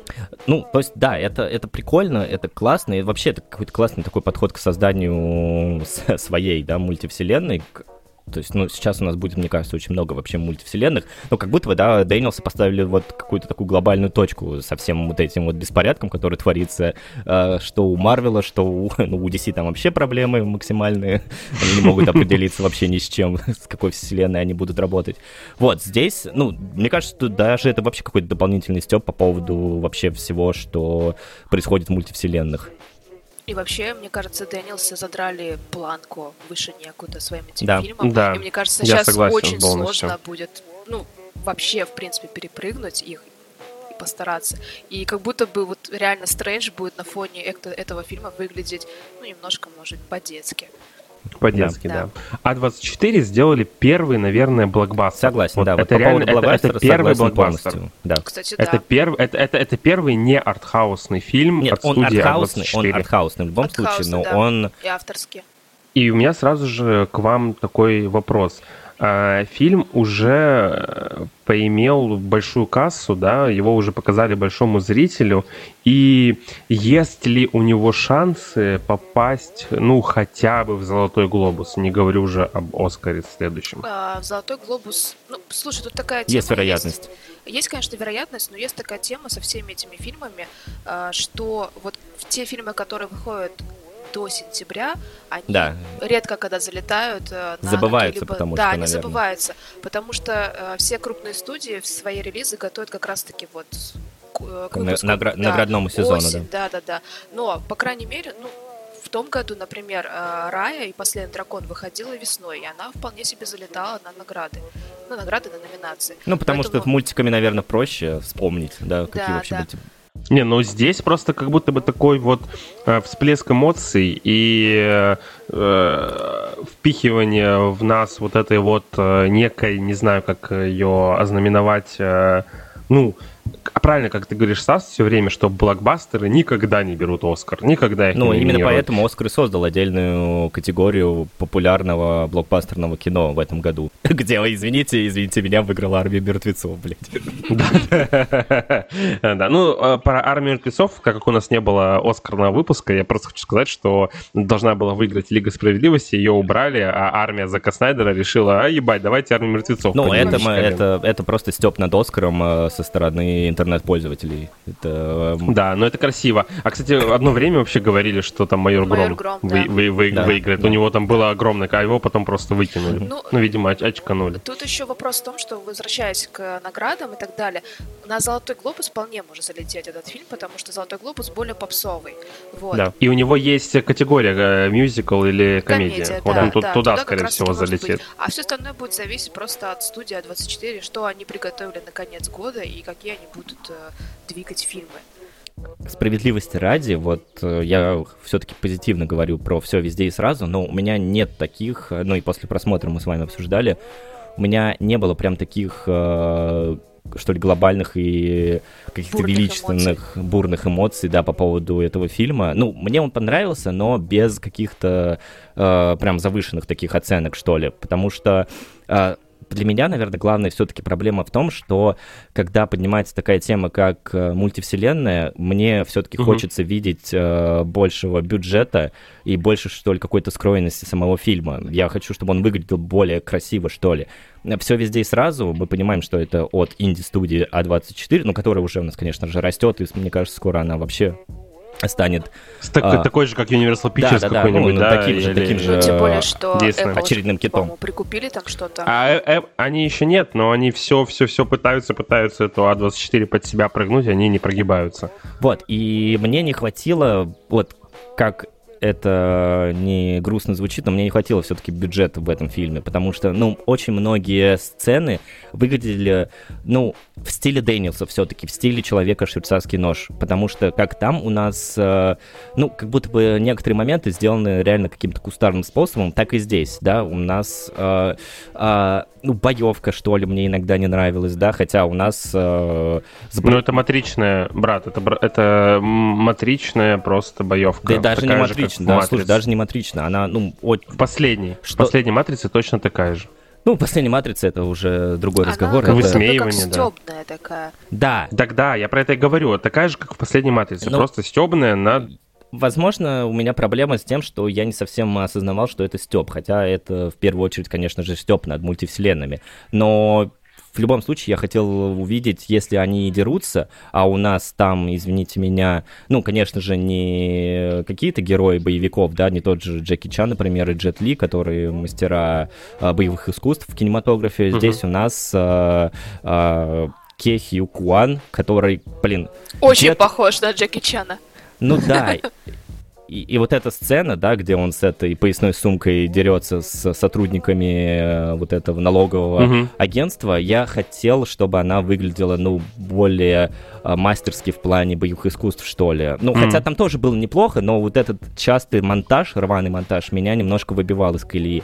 И по поводу Ке Хью Куана, э, дед э, вернулся, ну, там, опять же, спустя какое-то продолжительное время э, отсутствия вот с такой, ну, неплохой, неплохой ролью, очень приятно его видеть, но мы его, наверное, все можем вспомнить только по Индиану Джонсу и Храму Судьбы. Вот да, что-то вот что-то из той Джонс, эпохи Индиана вообще. Джонс. А дед вернулся. Слушайте, а можно еще вкину по поводу вот юмора все-таки этого фильма, да, потому что у нас даже, по-моему, на стадии э, персонажей заложен какой-то некий э, каламбур, что ли, потому что, ну, э, в данном фильме у нас играет э, Джемили Кертис, да, вот эту сотрудницу mm-hmm. налогового агентства, а, и имя у нее... Опять возвращаемся к хоррорам. Опять же, Хэллоуин. Крик, э, Хэллоуин, Крик и все такое, да. И имя ее персонажа это Дейдра Бадейдер. Ну, типа, уже некий каламбур заложен даже уже в ее имени, да? А персонаж у нас как... Ну, Дейдер Бадейдер меня, конечно, вообще разъебал. Разъебало. А я сегодня еще, кстати, э, когда искала всякие разные отсылки, ну, в том числе и к фильму, просто во время просмотра фильма я заметила, что в той вселенной, где главная героиня э, была суперзвездой, она была как будто бы на премьере фильма «Безумно богатые азиаты». В какой-то момент я стала смотреть, где эта актриса еще играла. Оказалось, что она играла как раз-таки в «Безумно богатых азиатах». И у меня теплилась надежда, что, возможно, те кадры с э, премьеры были просто вставлены э, в фильм. Но на самом деле нет, у нее было другое платье.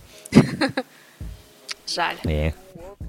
О, а по поводу, по поводу платьев, слушай, а по поводу платьев и костюмов этого фильма, ну, мне кажется, это вообще какой-то рай для костюмеров, потому что, ну, включить весь свой поток фантазии и создать все вот эти, для каждой вселенной вот эти непревзойденные просто наряды, ну, как минимум, mm-hmm. да, как, какие-то даже, даже, знаете, от кутюры, вот на той же сцене, которую озвучил Даша на премьере вот этого фильма, прекрасные какие-то вечерние ну, коктейли, да, да, да как-то, как это говорится, не знаю.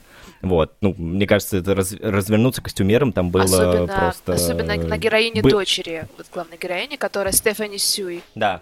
Вот, а я еще хотела вкинуть по поводу этого фильма.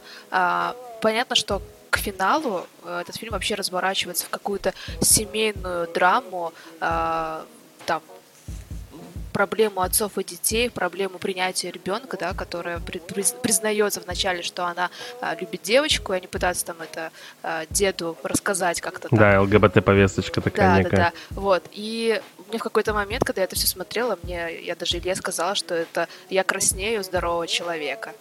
Вот, просто один в один, да, и да, это да, вот именно то, что нужно было показывать э, в мультфильме недавнем.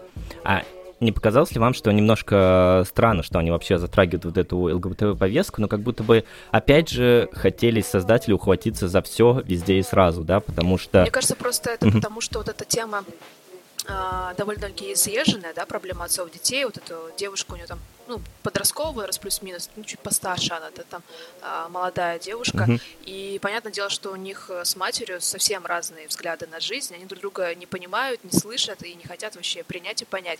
А вот эта ЛГБТ-повестка, она как будто бы еще больше ухудшает э, вот эту всю обстановку, накаляет еще больше. Просто это, ну, такой ну, для меня здесь также, да, даже как тебе показалось, что это, ну, став, вставлено достаточно, ну, естественно, и не вызывало никаких э, вопросов, как у меня вызвало кучу вопросов по поводу одного сериала, который мы будем обсуждать далее, «Идентификация», mm-hmm. где также пытались уместить все везде и сразу, там Кстати, просто да. мешанина максимальная. Да, здесь, да, здесь я согласен, что это все смотрится достаточно уместно, и мы понимаем вот эту всю, все вот это противоставление, да, консерватизма и какой-то вот этой подростковой э, буйности, бунтарности, да, что ли. Ну, даже, не, даже не только этого, а то, что, ну, современная молодежь, современное общество, оно больше открыто к пониманию всех, да, вот этих ЛГБТ-меньшинств, и показать это в этом фильме, ну, как будто бы, да, у нас Блять, извините. У нас э, мультивселенная, где Все, может происходить... Все что угодно, да, действительно. В, в, в любой другой вселенной ее партнершей, партнером могла бы быть какая-нибудь, Лама. да, э, афроамериканская. Или... Да, давайте, давайте идти дальше, и это будет лама, да. А, ну, еще, еще что, что еще можно сказать, да? Ну, не знаю, надо просто посмотреть, мне кажется, этот фильм. А, фантастика, комедия, приключения, все тут есть, и а, другие миры, мультивселенные, ну, все.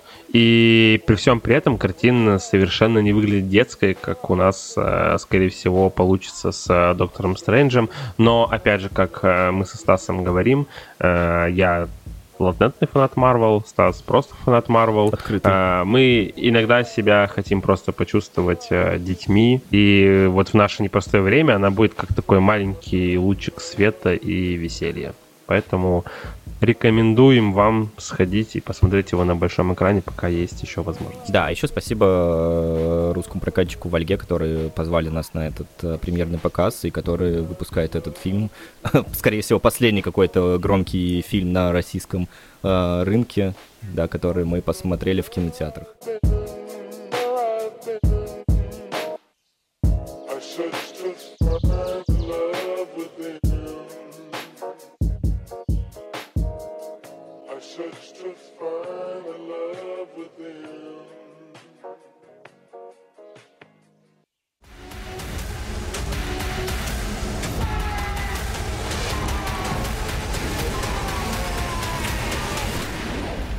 Things to do, my friend.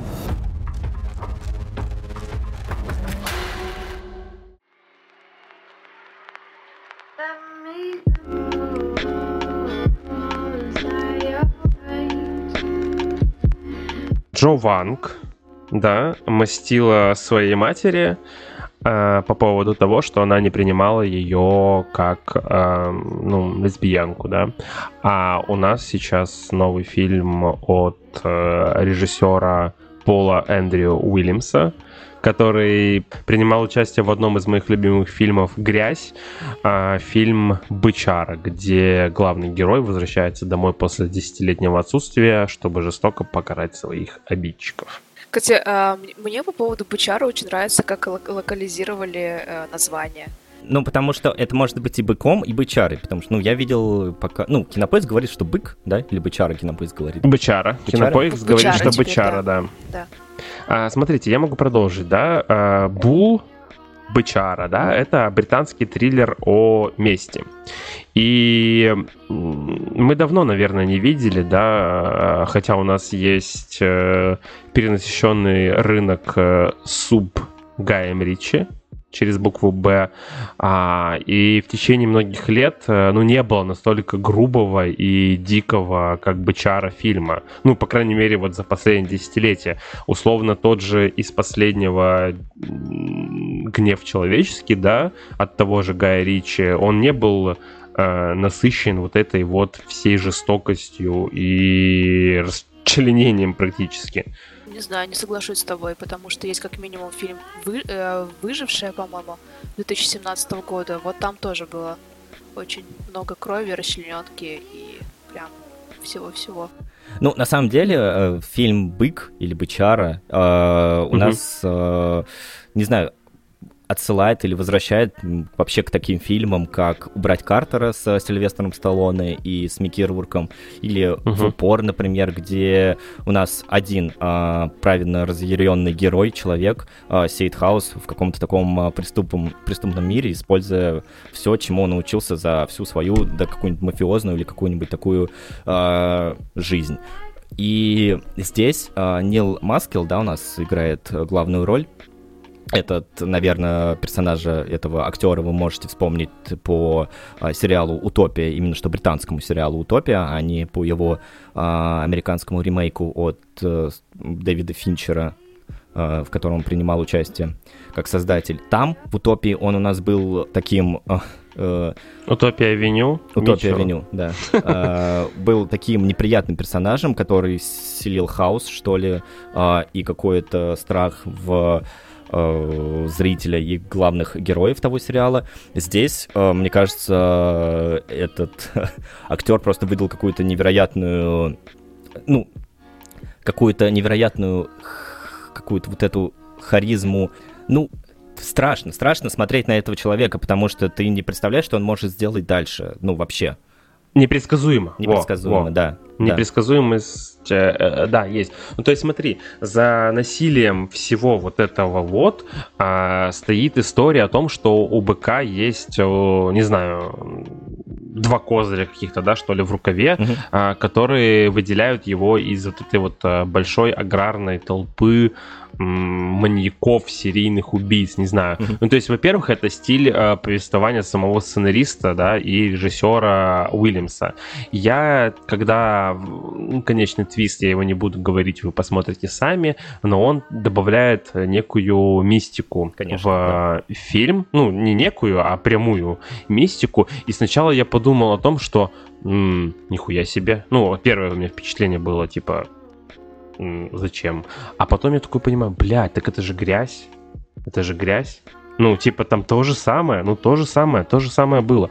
И подача вот этих вот фрагментов информации через какое-то такое э, нелинейное, что ли, повествование вот этого фильма, оно дает, ну, не, точнее, не дает нам, дает нам, не дает нам так всегда, дает или не дает? А, не дает.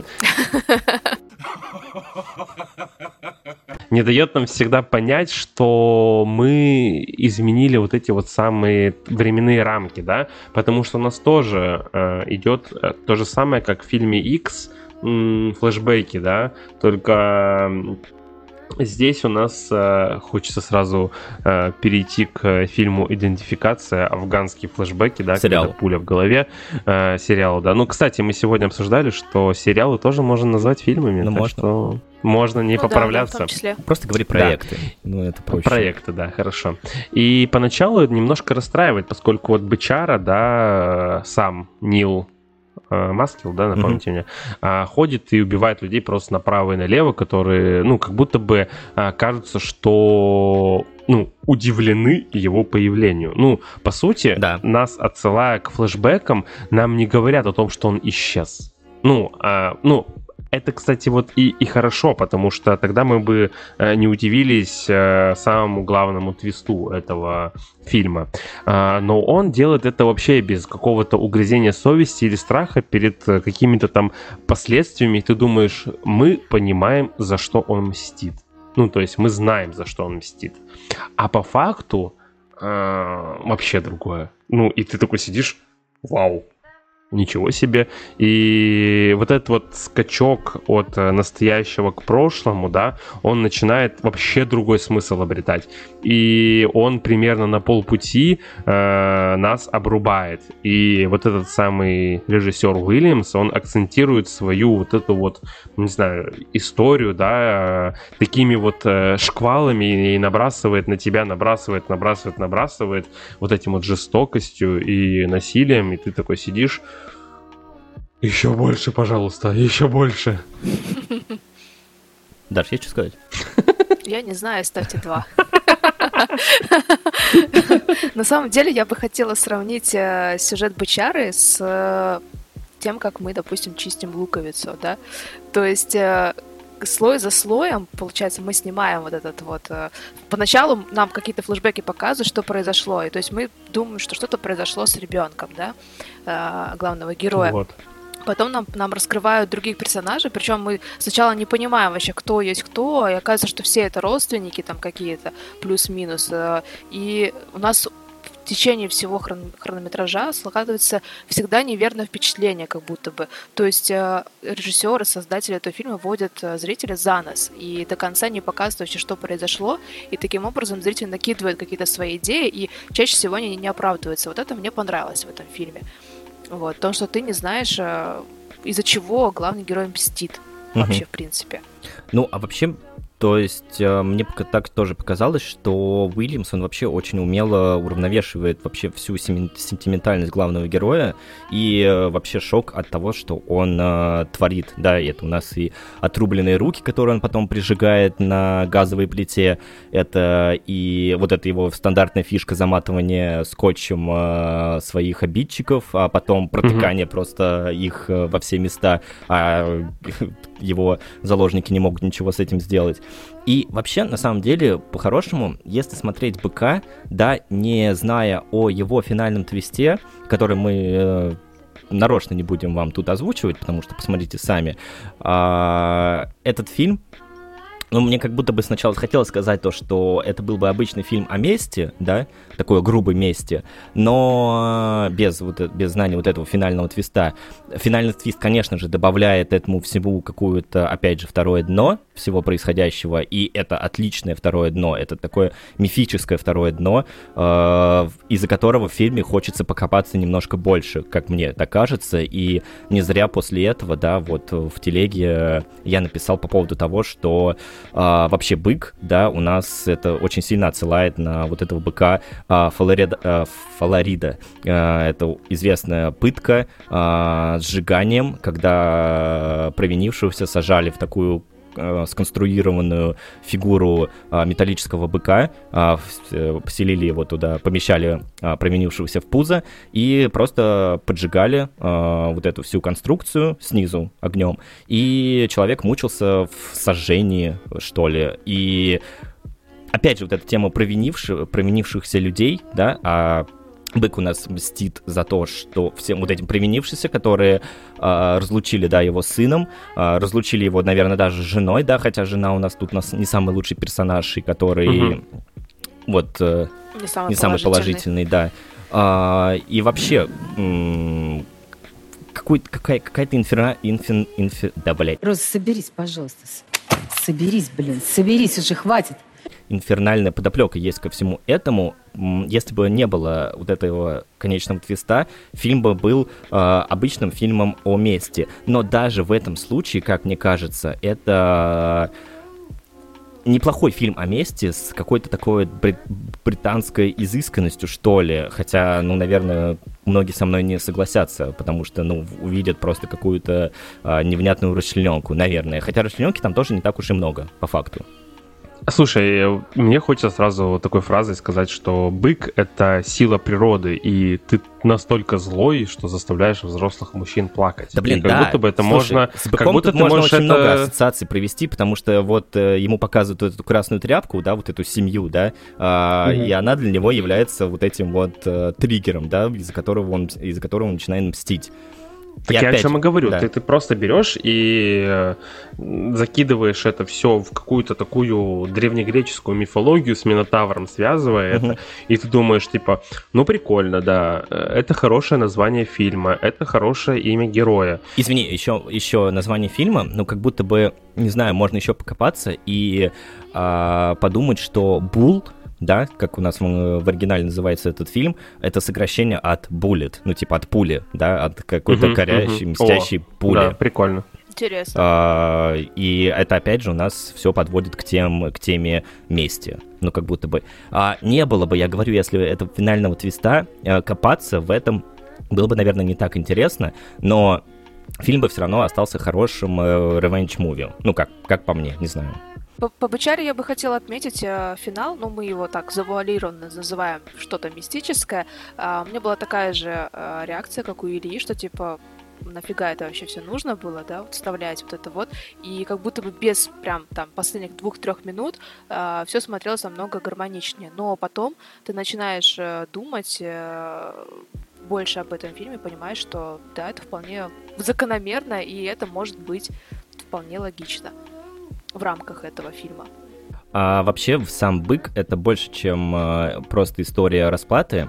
Э, она внезапно у нас становится какой-то меланхолической такой медитацией об искуплении и искуплении своих грехов э, с более таким э, метафизическим уклоном. И этого, как мне кажется, достаточно, чтобы отличить э, этот скромный, э, но и тригующий криминальный фильм от э, других ему подобных.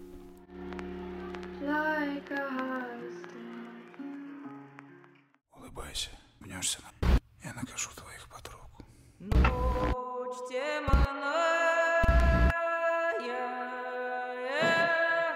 Валерия Мазьяне. Подсудимая, встаньте. Берешь ли ты Амана Байматова в мужья?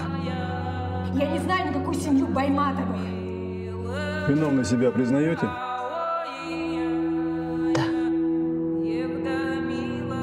Скажите, пожалуйста, на камеру имя и фамилию.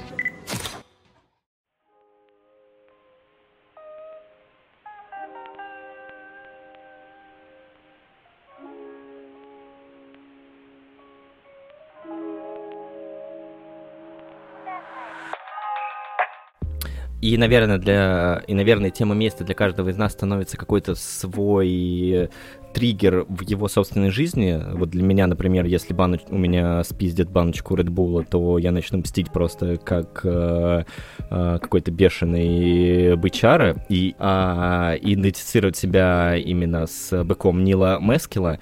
Э, но главная героиня сериала, который мы сейчас будем обсуждать, идентификация, мне кажется, вообще, в принципе, не определилась э, с, со своей самой идентичностью, о чем мы сейчас э, подробненько размусолим. Давай, Даша, расскажи о синапсе. Так, э, идентификация это российский психологический триллер, э, в центре сюжета которого сирота Валерия, она работает продавщицей на вещевом рынке, э, соответственно, она, по-моему, там и живет на этом же рынке. Вот, э, там же она знакомится с Аманом, влюбляется в него, э, принимает ислам и становится частью киргизской диаспоры. И в какой-то момент э, Лера и Аман решают пожениться, но на этой свадьбе происходит убийство брата Амана. И, соответственно, весь сериал э, строится на том, чтобы понять, кто убил э, брата, потому что все подозрения падают, конечно же, на Леру, потому что у Леры были очень непонятные отношения с братом Амана и вообще со всеми вокруг, кто был в этом сериале. Вот, Никита а... Кукушкин One Love. Кукушкин One Love. Ну, кстати, с ним у нее как раз-таки не было никаких отношений. Они не пересекались даже. Они, по-моему, да, не пересекались. Э, я хотела сказать, что идентификацию я ждала, получается, ну, около трех лет примерно, потому что я о нем услышала еще в 2019 году, потому что я очень люблю все вот эти э, темы современные, восточные, и поэтому сразу же поставила себе такую напоминалку, что типа нужно бы этот сериал посмотреть. Бля, извините, красное уведомление, наш... извините. Красное уведомление, да. Вот, и сначала был показан на кинофестивале в Лиле. Это, по-моему, фестиваль короткометражного кино во Франции. Там он вот, называется был... сериал «Медиа», по-моему, что-то такое. «Медиа», ну, что-то такое, да. Это, соответственно, наверное, там ТВ-проекты, что-то такое. Вот. Потом был на Московском кинофестивале, в этом году он был на Берлинале и, наконец-таки, дошел до наших экранов. Вот. В чем э, интересность этого проекта лично была для меня, э, помимо вот этой восточ... заявленной восточной темы, э, было интересно то, что э, в российском как бы не знаю, поле, не знаю, медиаполе. Очень редко снимаются фильмы на темы нас, меньшинств, э, иммигрантов э, и вот это вот все, как говорится. Первым на ум мне приходит только Айка, э, которая выходила, по-моему, пару лет назад. Там главная актриса получила еще э, золотую, по-моему, не золотая называется, ну, в общем, пальмовую ветвь в Канском фестивале за женскую роль. Вот. В этом году на Берлиане, на Берлиане показали продукты 24, и как будто бы больше э, больше и нету проектов э, на эту Извините, тему. продукты А24? Вот. А24. Да, вот. И, соответственно... А тебе не показалось, что в этом сериале взаим...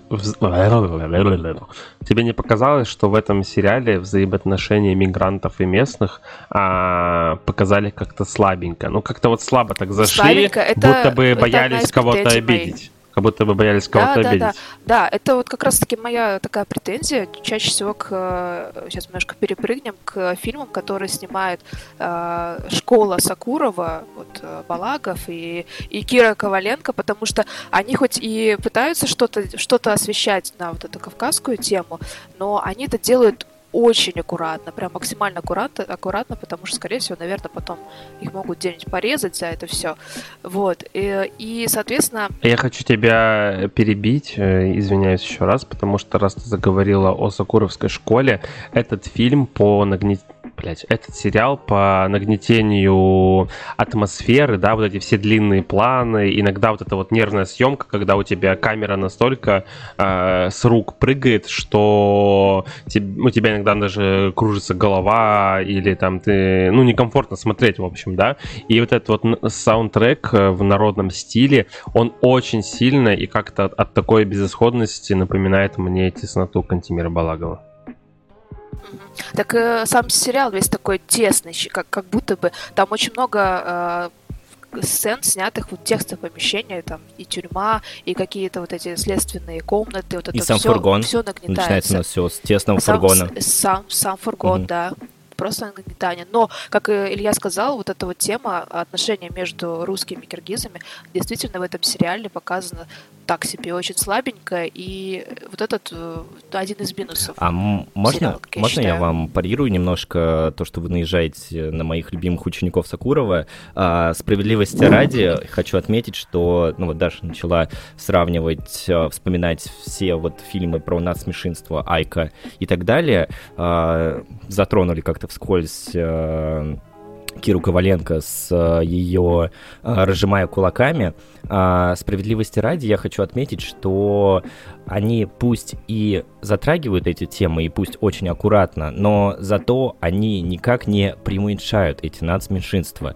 Моя главная претензия к этому сериалу, который также нас затрагивает тему, да, когда же сказала нацменьш... нацменьшинств, э, в данном случае кирги... э, киргизской да, национальности, а у отечественного кинематографа вообще довольно отвратительная привычка э, переозвучивать э, все наши э, много, всю нашу вот эту многонациональную, всю нашу вот эту многонациональность, потому что в данном случае, да, когда у нас главные герои, одни из главных героев говорят на э, родном языке, э, на них накладывается вот это э, неприятная, что ли, часть с субтитрами, да, когда... А, у нас даже это озвучивают, да, вот этим многотонным, э, ну, вот этот голос переводчика, вот этим... Озвучивают, да. да. Э, непон... ну, непонятную, да, э, киргизскую, ну, для нас э, речь.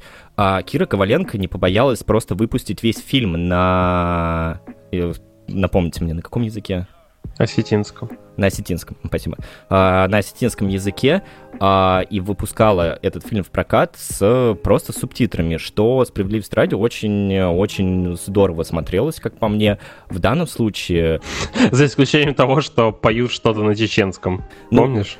Да, ну слушай, если да, слушайте, даже если смотреть э, фильм «Разжимая кулаки» без субтитров, я думаю, что очень многое для нас останется понятным и будет понятным, потому что в любом случае это в этом есть какая-то русская национальность. А в данном случае, я думаю, что а, если бы а, просто наложили субтитры на речь некоторых главных героев, все равно даже если бы не использовали субтитры, все равно было бы все понятно, потому что, ну, не было там ничего такого сложного, как мне кажется, для понимания. И вот в этом случае я очень хочу негативно отнестись к сериалу «Идентификация», э, которая, собственно, сняла у нас э, Владлена Сан, э, Санду, которая является ученицей да, Алексея Учителя, что достаточно каламбурно. И я все равно уловил вот эту вот энергетику современного американского кинематографа, где обязательно должен быть э, герой афроамериканец, либо там какая-то э, свободолюбивая лесбиянка, это я сейчас про тюрьму, да, трансвестит-профессионал в какой-нибудь там мужественной специальности, и человек с какими-то фантастическими способностями. Ну или вот, как Стас уже выделил про ДЦП э, актера, да, особо одаренный среди слабо э, развитых, но это все можно перемешать или в любых пропорциях, да, или выбрать каких-то одних, но Роман Васильев не является ДЦП э, да не знаю, человеком или как.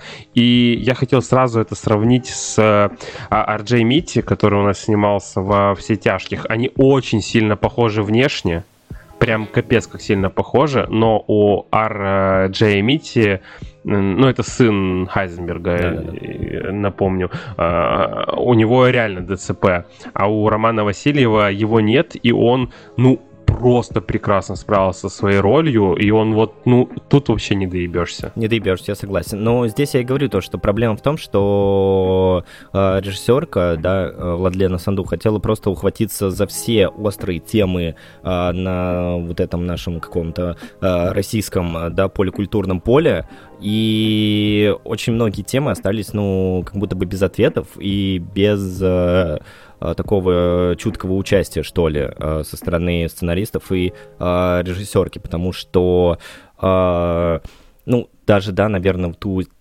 даже тема с подставными, да, ну, не подставными, да, а с оборотнями в погонах, так сказать, ну, раскрыта, мне кажется, ну, просто, ну, то есть... Пелевин, Пелевин.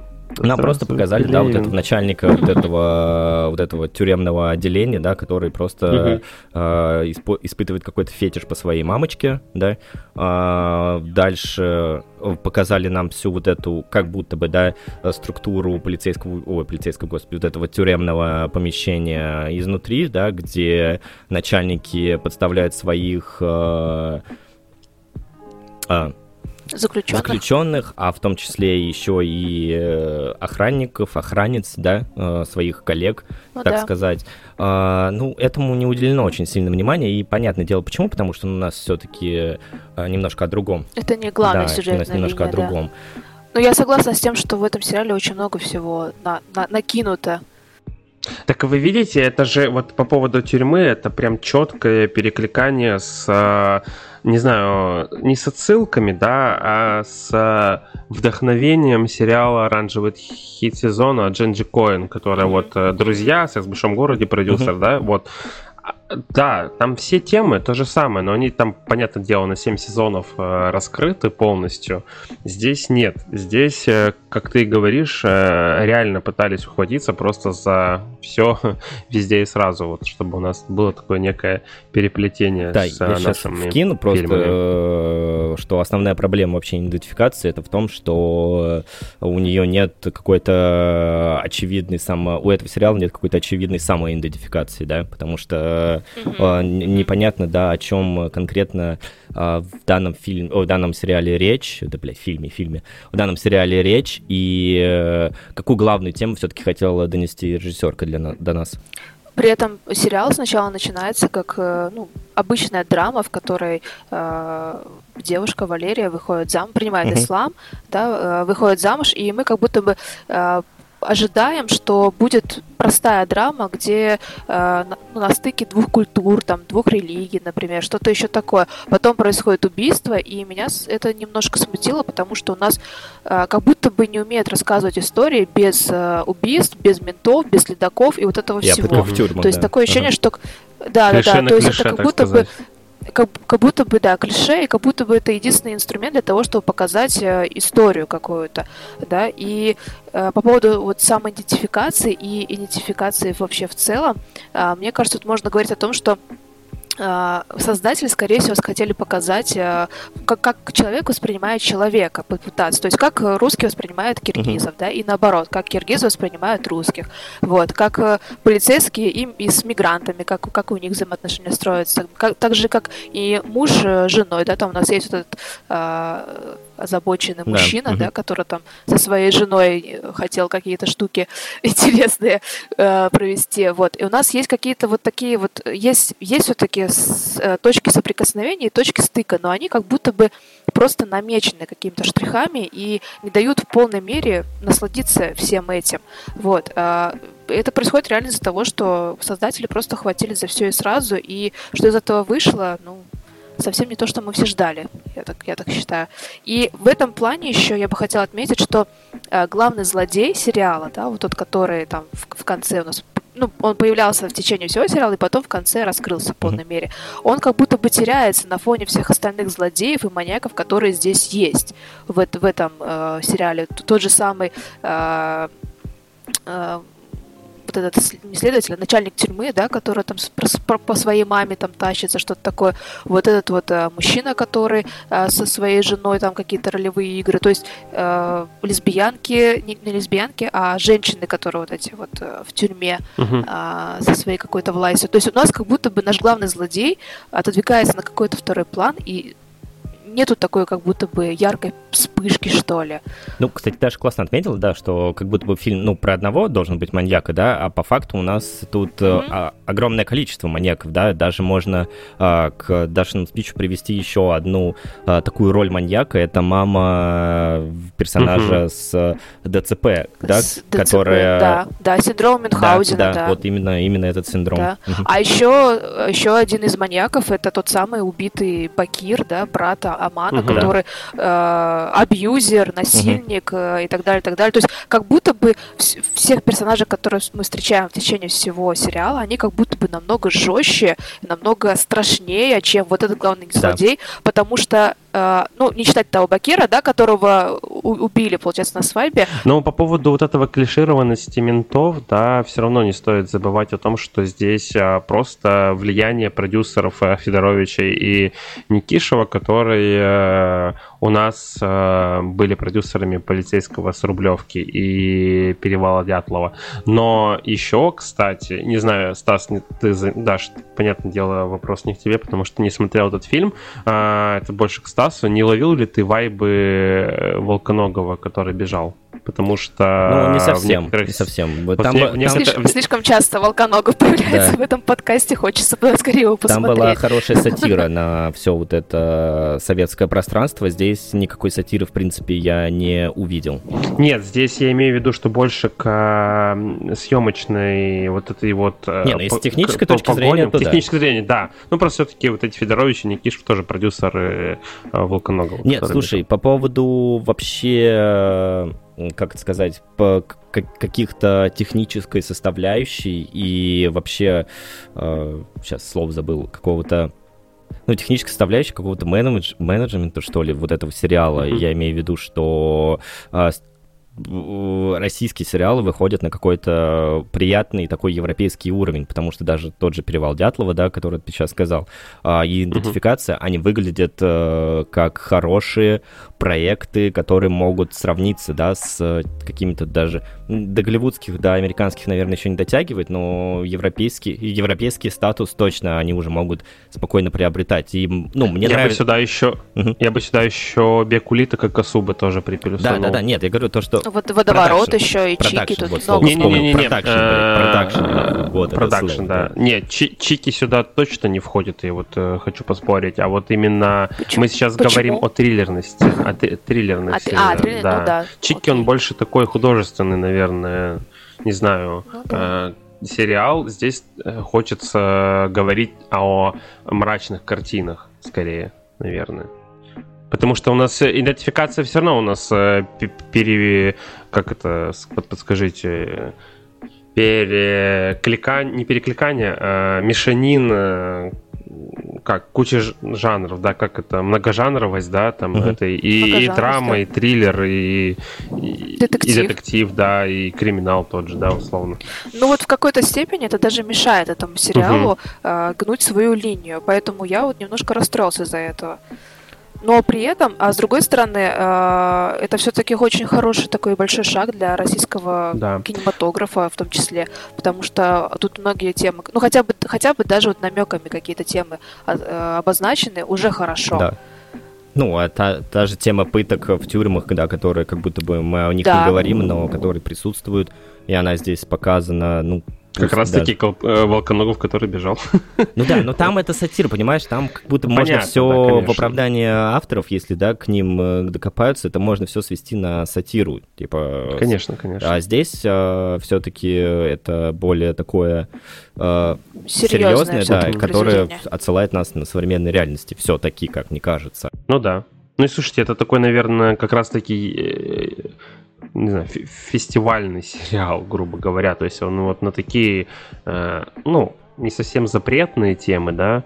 А, И еще к минусам бы я хотел добавить, э, ну, для меня это мелочные какие-то несостыковки. Ну, условно, там тот же, например, это юный Аман, да, который успевал помогать брату на рынке и работать э, стоматологом. Ну, то есть, в принципе, это никак не клеится, да, или как э, Лера делала в тюрьме намаз, если у нее есть маникюр. Ну, это, конечно, такие доебки, но все равно.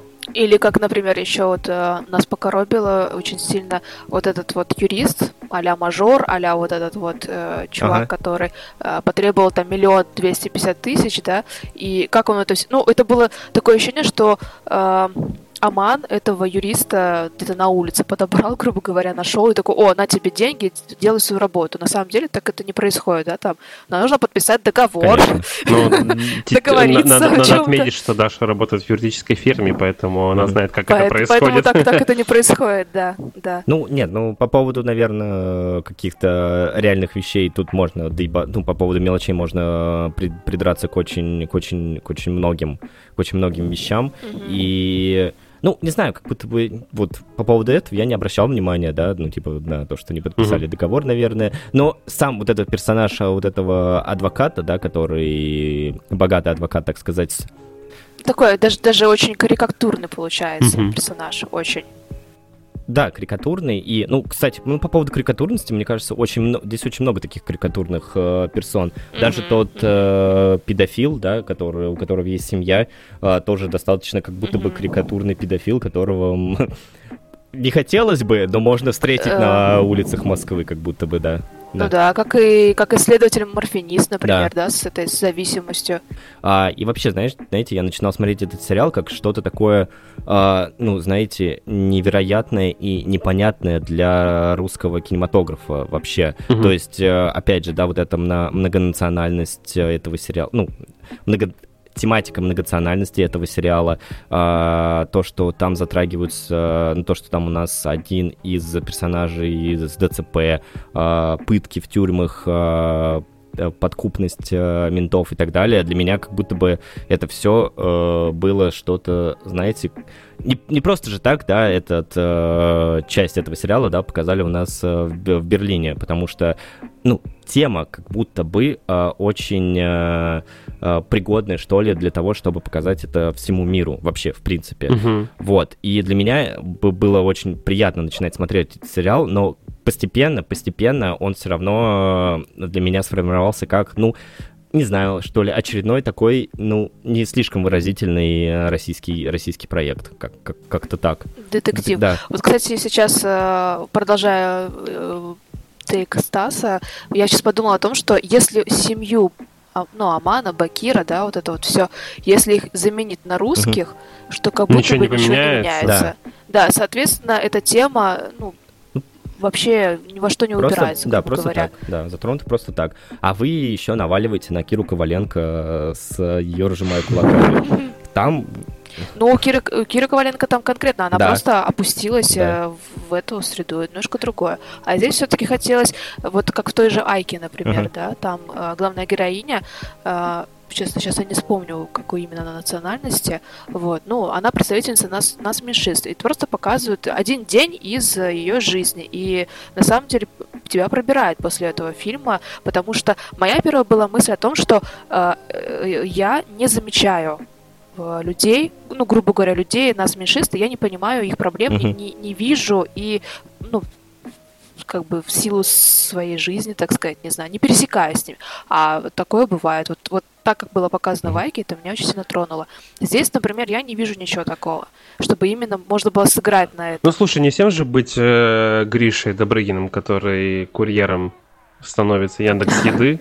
Ну, Поэтому, да, не знаю, да, здесь, наверное, пытается... то же самое. Слушайте, мне кажется, просто еще, знаете, в чем проблема? Потому что, как сама, по-моему, Владлена Санду говорила, что она ездила в Кыргызстан, чтобы набрать актеров, да, в массовке и так далее, э, и активно использовать их. Э, Зачем, если это можно было сделать в Москве? Ну, да. Неплохо. А, среди авторов вообще, а среди авторов этого шоу нету вообще ни одного нацменьшинства, да, если даже посмотреть а, то, ту же серию бэкстейджей, да, с интервью, ну, то есть на том же премьере. О, ты посмотрел ее тоже, да? Да, да, да, конечно. Да, а, нет, нету ни одного нацменьшинства, то есть как Даша озвучила, она не понимает, да, проблему. Также, мне кажется, и создатели, в принципе-то, не особо понимали а, проблему нацменьшинств. Хотя Санду говорила, да, что это произведение, да, это проект очень сильно прикликается именно с ей и с ее историей. Но как будто бы, но как будто бы и нет. И давайте я просто да. еще вкину два своих тейка в конец э, по поводу того, что мне безумно сильно понравился опенинг этого сериала. Он такой а, аутентичный, да. красивый и просто нужно вот э, ребята из э, российского кинематографа. Вот смотрите вот на него и всегда равняйтесь на такие. Ну и сам постер, сам постер и опенинг, они очень стильно выглядят. Очень, очень стильно, очень классно. Да, и, и этнический, вот этот саунд. да, этнический вот этот ряд музыки очень крутой, причем в самом начале, с первых серий, он немножечко раздражал и бесил, а потом ты в такой втягиваешься и думаешь, а можно побольше, пожалуйста? Вот да, да, да, все вот эти вот киргизские песнопения, да, как будто да, бы да, эти, я про них сейчас и говорю. Да, очень естественно смотрятся. Они еще как будто бы какую-то трансформацию да. принимали. Они вот трансформировались угу. и периодически менялись, поэтому очень-очень классно получилось. И последнее, хотел задать вам вопрос э, напоследок, да, вот с этим вот изменением глаз криогеном. А, я прочитал, сука, кучу информации. Ну, понятное дело, что это мистика оказалось, что это невозможно. Хотя та же условно Варнава, да, Екатерина, вы знаете, да, кто uh-huh. такая, она поменяла свой цвет глаз. Ну, она это не делала не криогенным путем. Э, здесь это вот последний кадр в самом конце, да, в последней серии, когда у нее меняет цвет глаз, он максимально криповый. И это максимально, да. отсылает к сериалу Готэм, где мистер Фрис изменял тоже цвет глаз э, своей жены. Но это некий такой же э, метафорический прием, показывает то, что главная героиня у нас все-таки наконец-то вспомнила, кто она есть на самом деле. Ну, вот mm-hmm. это свое детство э, гимнастическое, да, э, о том, что она вообще забыла. Ну, потому что, да, э, из-за всех вот этих пыток в детстве она решила избавиться от этой своей э, идентичности, так сказать, да, от этой своей... Ну да, у нее расщепление да, личности Да, произошло. а здесь под конец, ну, она просто как будто бы э, наконец-таки вспомнила, кто она есть на самом деле, и к ней вернулся вот этот ее э, цвет, глаз. Да. Да, и я еще читала, э, ну, достаточно давно, что как раз-таки у людей с расщеплением личности бывает такое, что у одной личности, например, есть сахарный диабет, а в другой, у другой угу. ее нету, например. Но это все или... это, это, ну, это, это, это реальный да. факт. Все, да, или да, одна да. личность пишет Райан Гослинг, а вторая МакКонахи. Да, да, именно так. Именно так.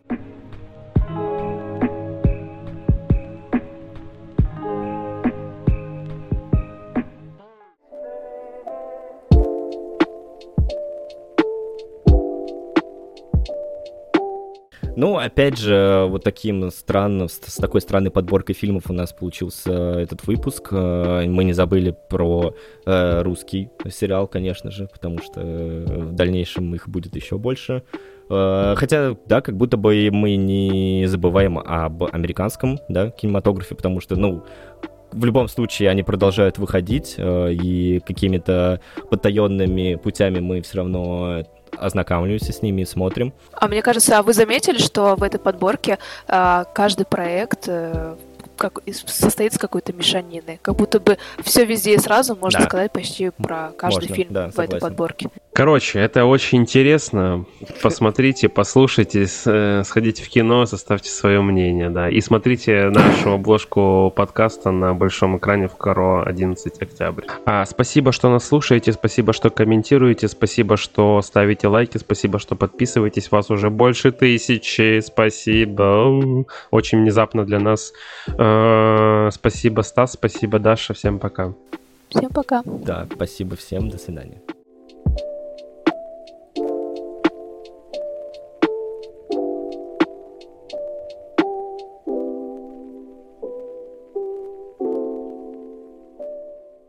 А я не умею стоять на паузу, это страшно. Ты накидаешься там пивасиком, потом орешь. Да зачем нам, э, зачем нам э, вообще актеры с ДЦП, когда у нас есть Никита Кукушкин? Это очень смешно. Блять. А что за хуйня? Бля, бесит эта хуйня, пиздец. А чё, а чё, вам не понравилось, что ли? Ну давайте вы вдвоем поговорите, я посижу тогда. Я тоже хочу бутерброд, нихуя себе. У меня лавки. Пошли его нахуй не буду рассказывать. Так, э, я ебу собак. Да блять. Дебик, дебики. Техническая пауза. О, ебать, придумал, нахуй. Отлично вообще. Давай, Стас, я уже монтировать хочу.